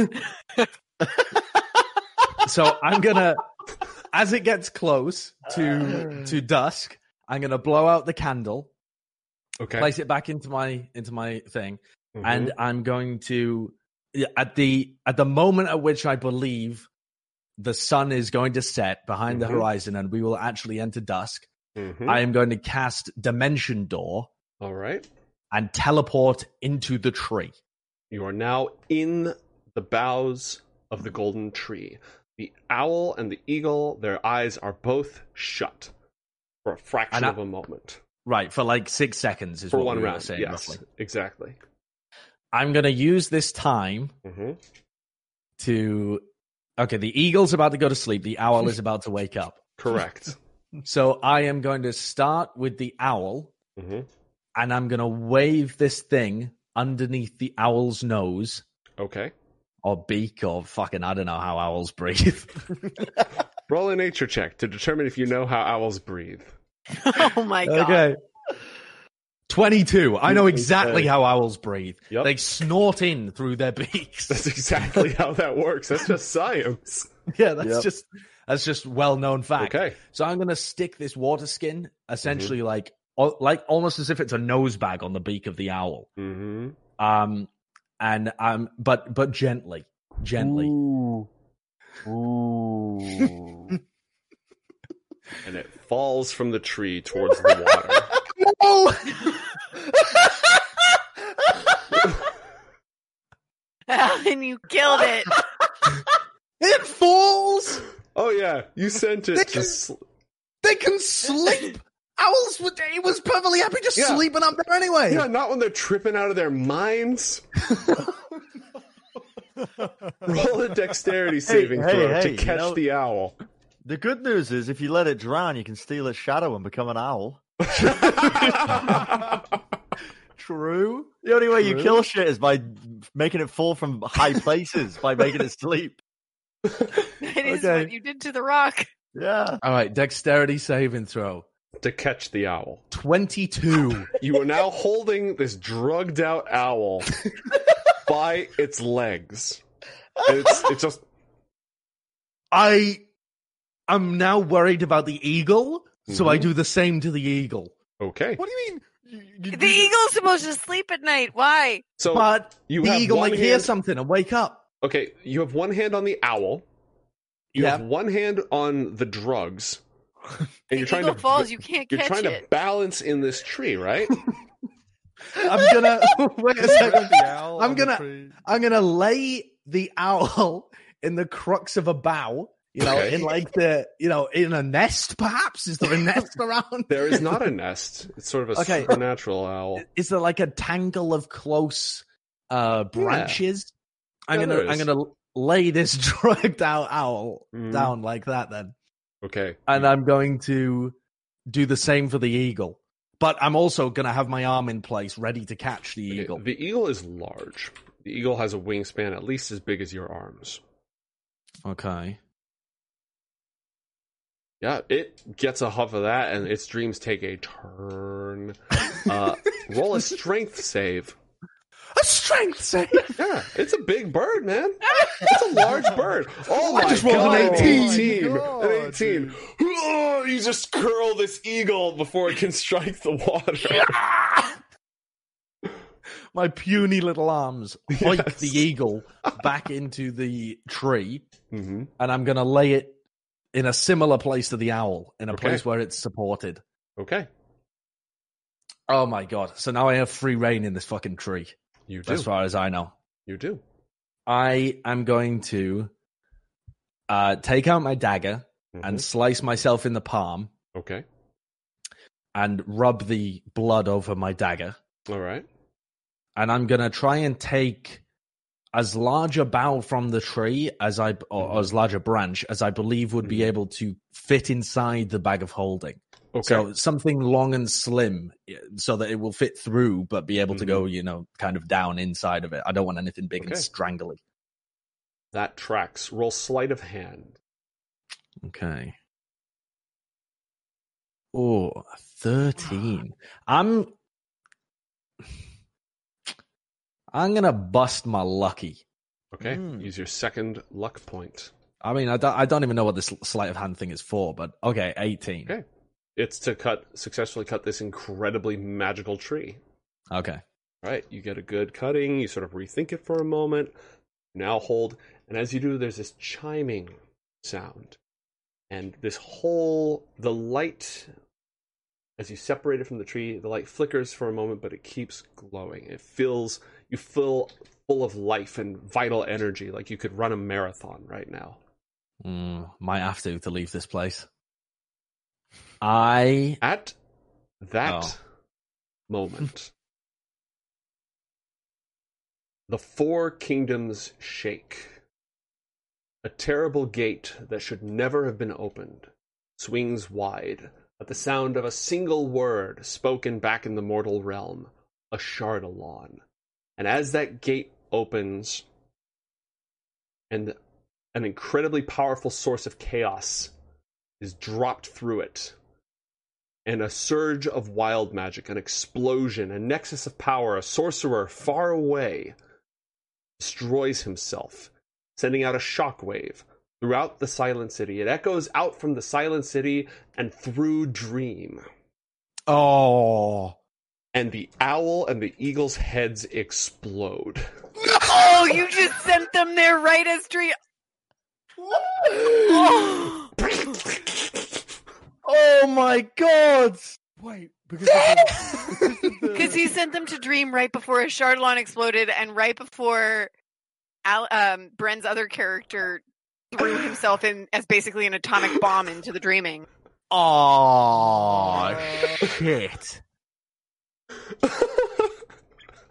you were covered in in feathers and skull matter and brain matter. Just I'm. l- I mean, I would be losing it. Alan would be losing it. Like he's just sliced a relic of this tree, and suddenly things are exploding around him.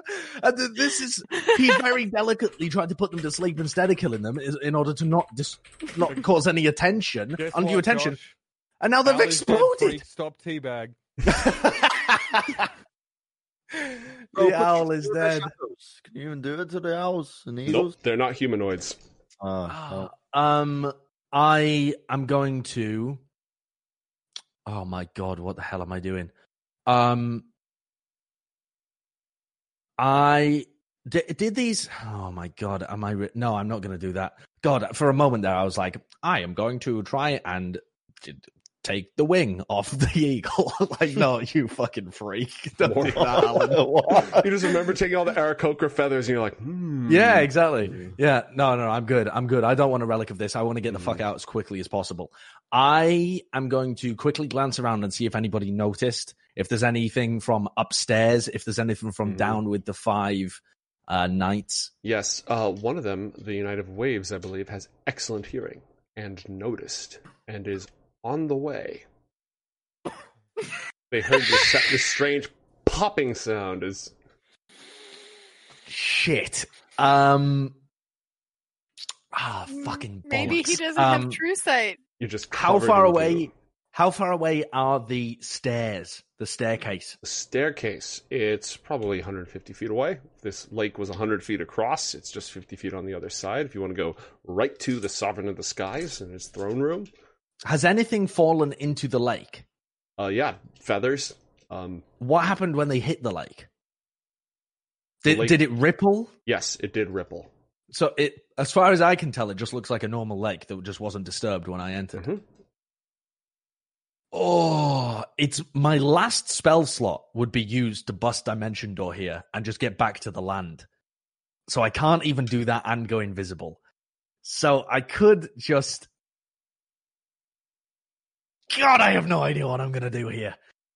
You can always. Why ask- did their fucking heads explode? makes no sense. Um, They are I- drawing closer.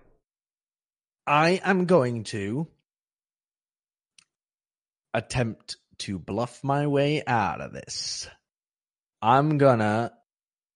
Okay, no, I'm not. I'm not. I'm going to. oh, fucking bollocks. I'm gonna go to the other side of the lake, away from where the knights are um are approaching from. And I'm going to so I'm gonna cast Dimension Door to go over there. Whoosh. And then I'm going to get out my bottle of pixie dust, Mhm. which doesn't require a spell slot. Right.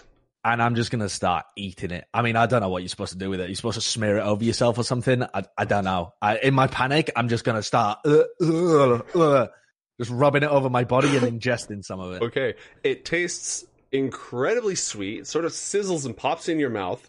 Um, it- it is supposed to be sprinkled over you in the air. So sure. you start to froth, and it's all sorts of different beautiful, sparkly colors. You're getting heart palpitations. You are definitely invisible, but there's just colors everywhere. it, like there's just everything's melting away. You, you, it's like all you see is all these beautiful bright lights above you, and the the ground just turned into this shimmering carpet of multicolored. The four, the three of you see Alan O'Dale manifest. Standing in the court of stars, covered in bird brains, with just pixie dust, just and we are going to call it there for the arc. Wow. Is he conscious or is he asleep? Oh, well, we're gonna have him do his actual whole scene, like what he experiences in the court, his trials. Got it. Got it. But, but it was way funnier to just cut to that what scene the first. so- fuck? You just materialize and you're covered in brains and feathers and dust. I didn't Pixie want dust. to frag the birds. You got half a branch coming out your bag. it was a successful Uh, trip. Honestly, Yeah, just we as have planned. two relics just as planned. exactly as planned. Oh god. Ah, Wow, Oh. there it is. there it is. I have uh, definitely learned that Ellen, Aaron Vol is much more of a blender than a strong uh, sort of single target fighter. Mhm. If they have armor, he's clanging off that shit a lot. He frags mooks. He kills the ads. Yeah. Okay. But you have the same plus seven as Thoras does, right? I think you just got unlucky with the rolls. Yeah, I think also Thoras's rage allows him to get advantage on attacks as well. Mhm. Oh yeah, a bunch. Yeah. true. when he frenzies. But I've I've essentially I've essentially given up that frenzy quality because the uh well the the feathers gone. So it, I'm very sad that we got Boom Bozul to be honest. Bit unlucky, but that's life. We, we You, could have. you guys did phenomenally well. Phenomenally well. couldn't. We could have beat him Mm. In an alternative universe where Uzo rolls a one on his attack. I, I Yeah. figured out. I figured out really quick that motherfucker was armored. I'm like, mm. He- Mhm. when he said like black iron armor, I'm like, okay, I'm not taking It's minus like a, five. a to 19, the- I think, to hit. yeah. Right? Was Yeah. that 19? Oh, yeah. 19? 19? Yeah. 19 armor. Yeah. So that was. I'm glad I didn't waste my time trying to hit him hard. No, that would not that would not have worked out well. What Yeah, what would have happened if uh, if Thoras helped his clan? I don't know. Well, Well, the way I had it sort of slated out was there was. Let me pull this up. And honestly, uh, after you guys decided that you wanted to pull Alan in there, I really want to do the scene with with Alan passing through the court just because it's it's got potential. Uh, it's got some potential. Well, let me pull that up. Where was that scene?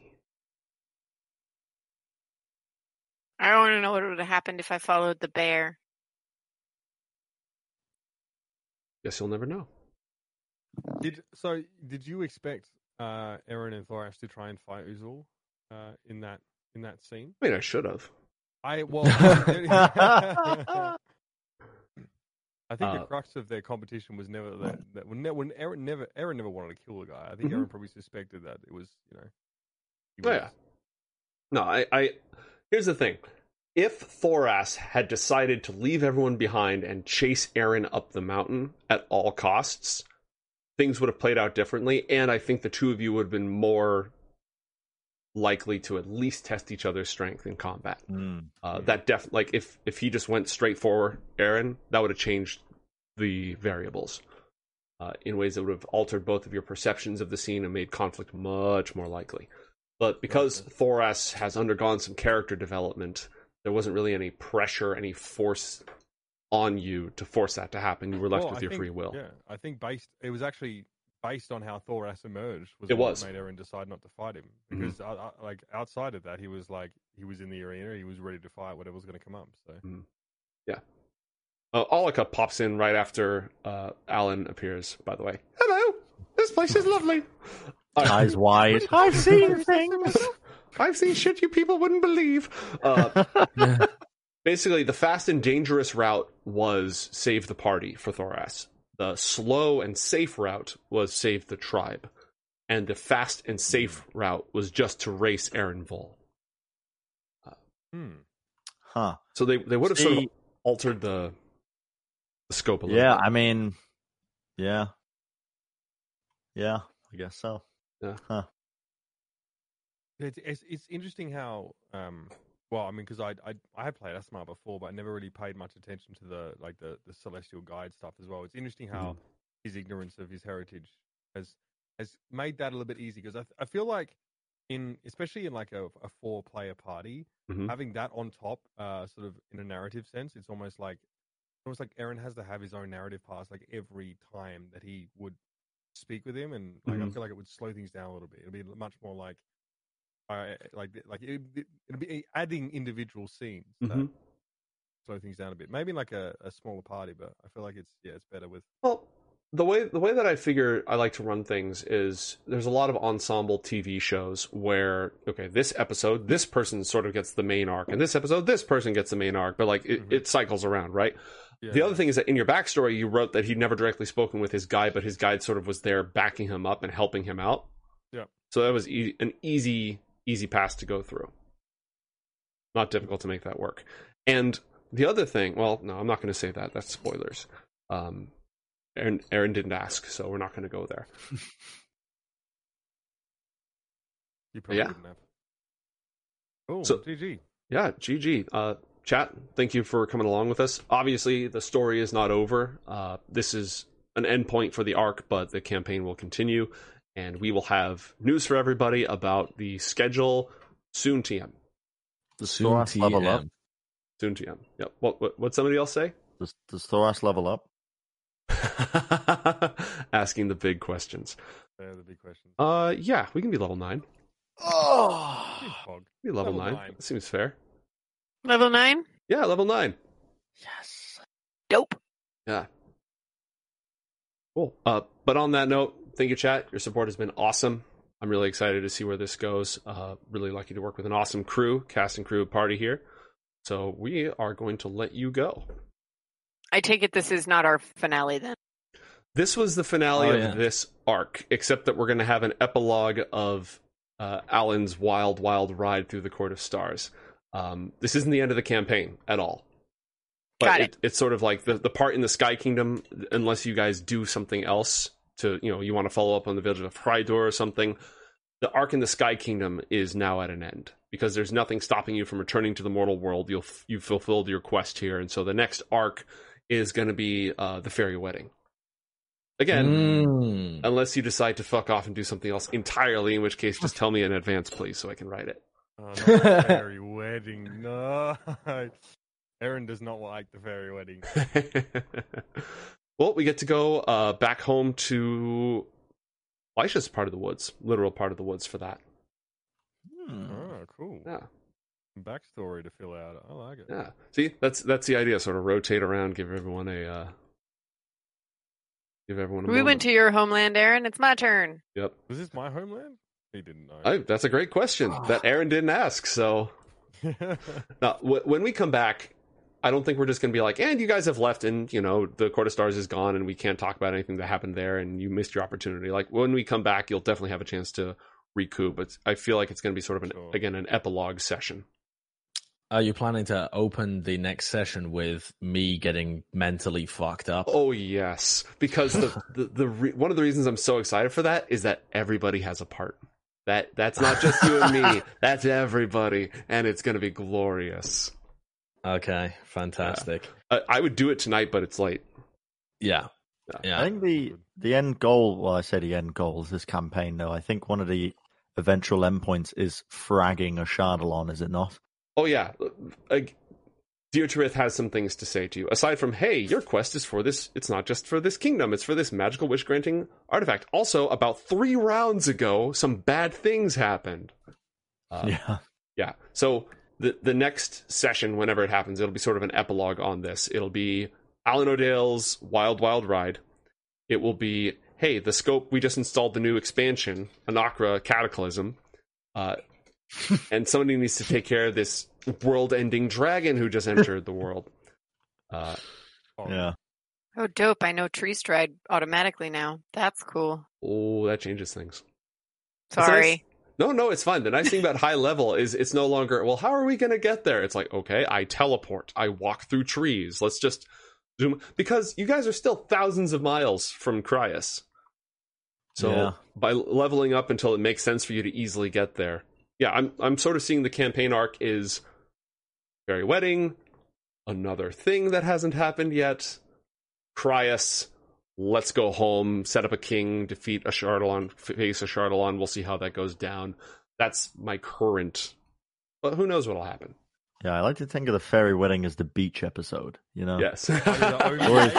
Or- The You OVA know, episode? Fuck yeah. it, you're right. It doesn't have to. That could be a that could be a miniseries. That could 100 percent be a miniseries. That could Like actually the be really fun. Yeah, Beach beach episode. episode. I Yeah, love yeah. it. I always roll my eyes when like the, the anime episode opens with the fucking like just with the sun and sand, and you're like, oh, it's, it's like every third episode of Fairy Tail, basically. Yeah. Oh, fuck me, more filler, please. Glorious. It'll be all killer, no filler chat. Don't worry. Exactly. Yeah. Is there something that the bough does? Oh yes. Um, w- Okay. would you like to make an Arcana check?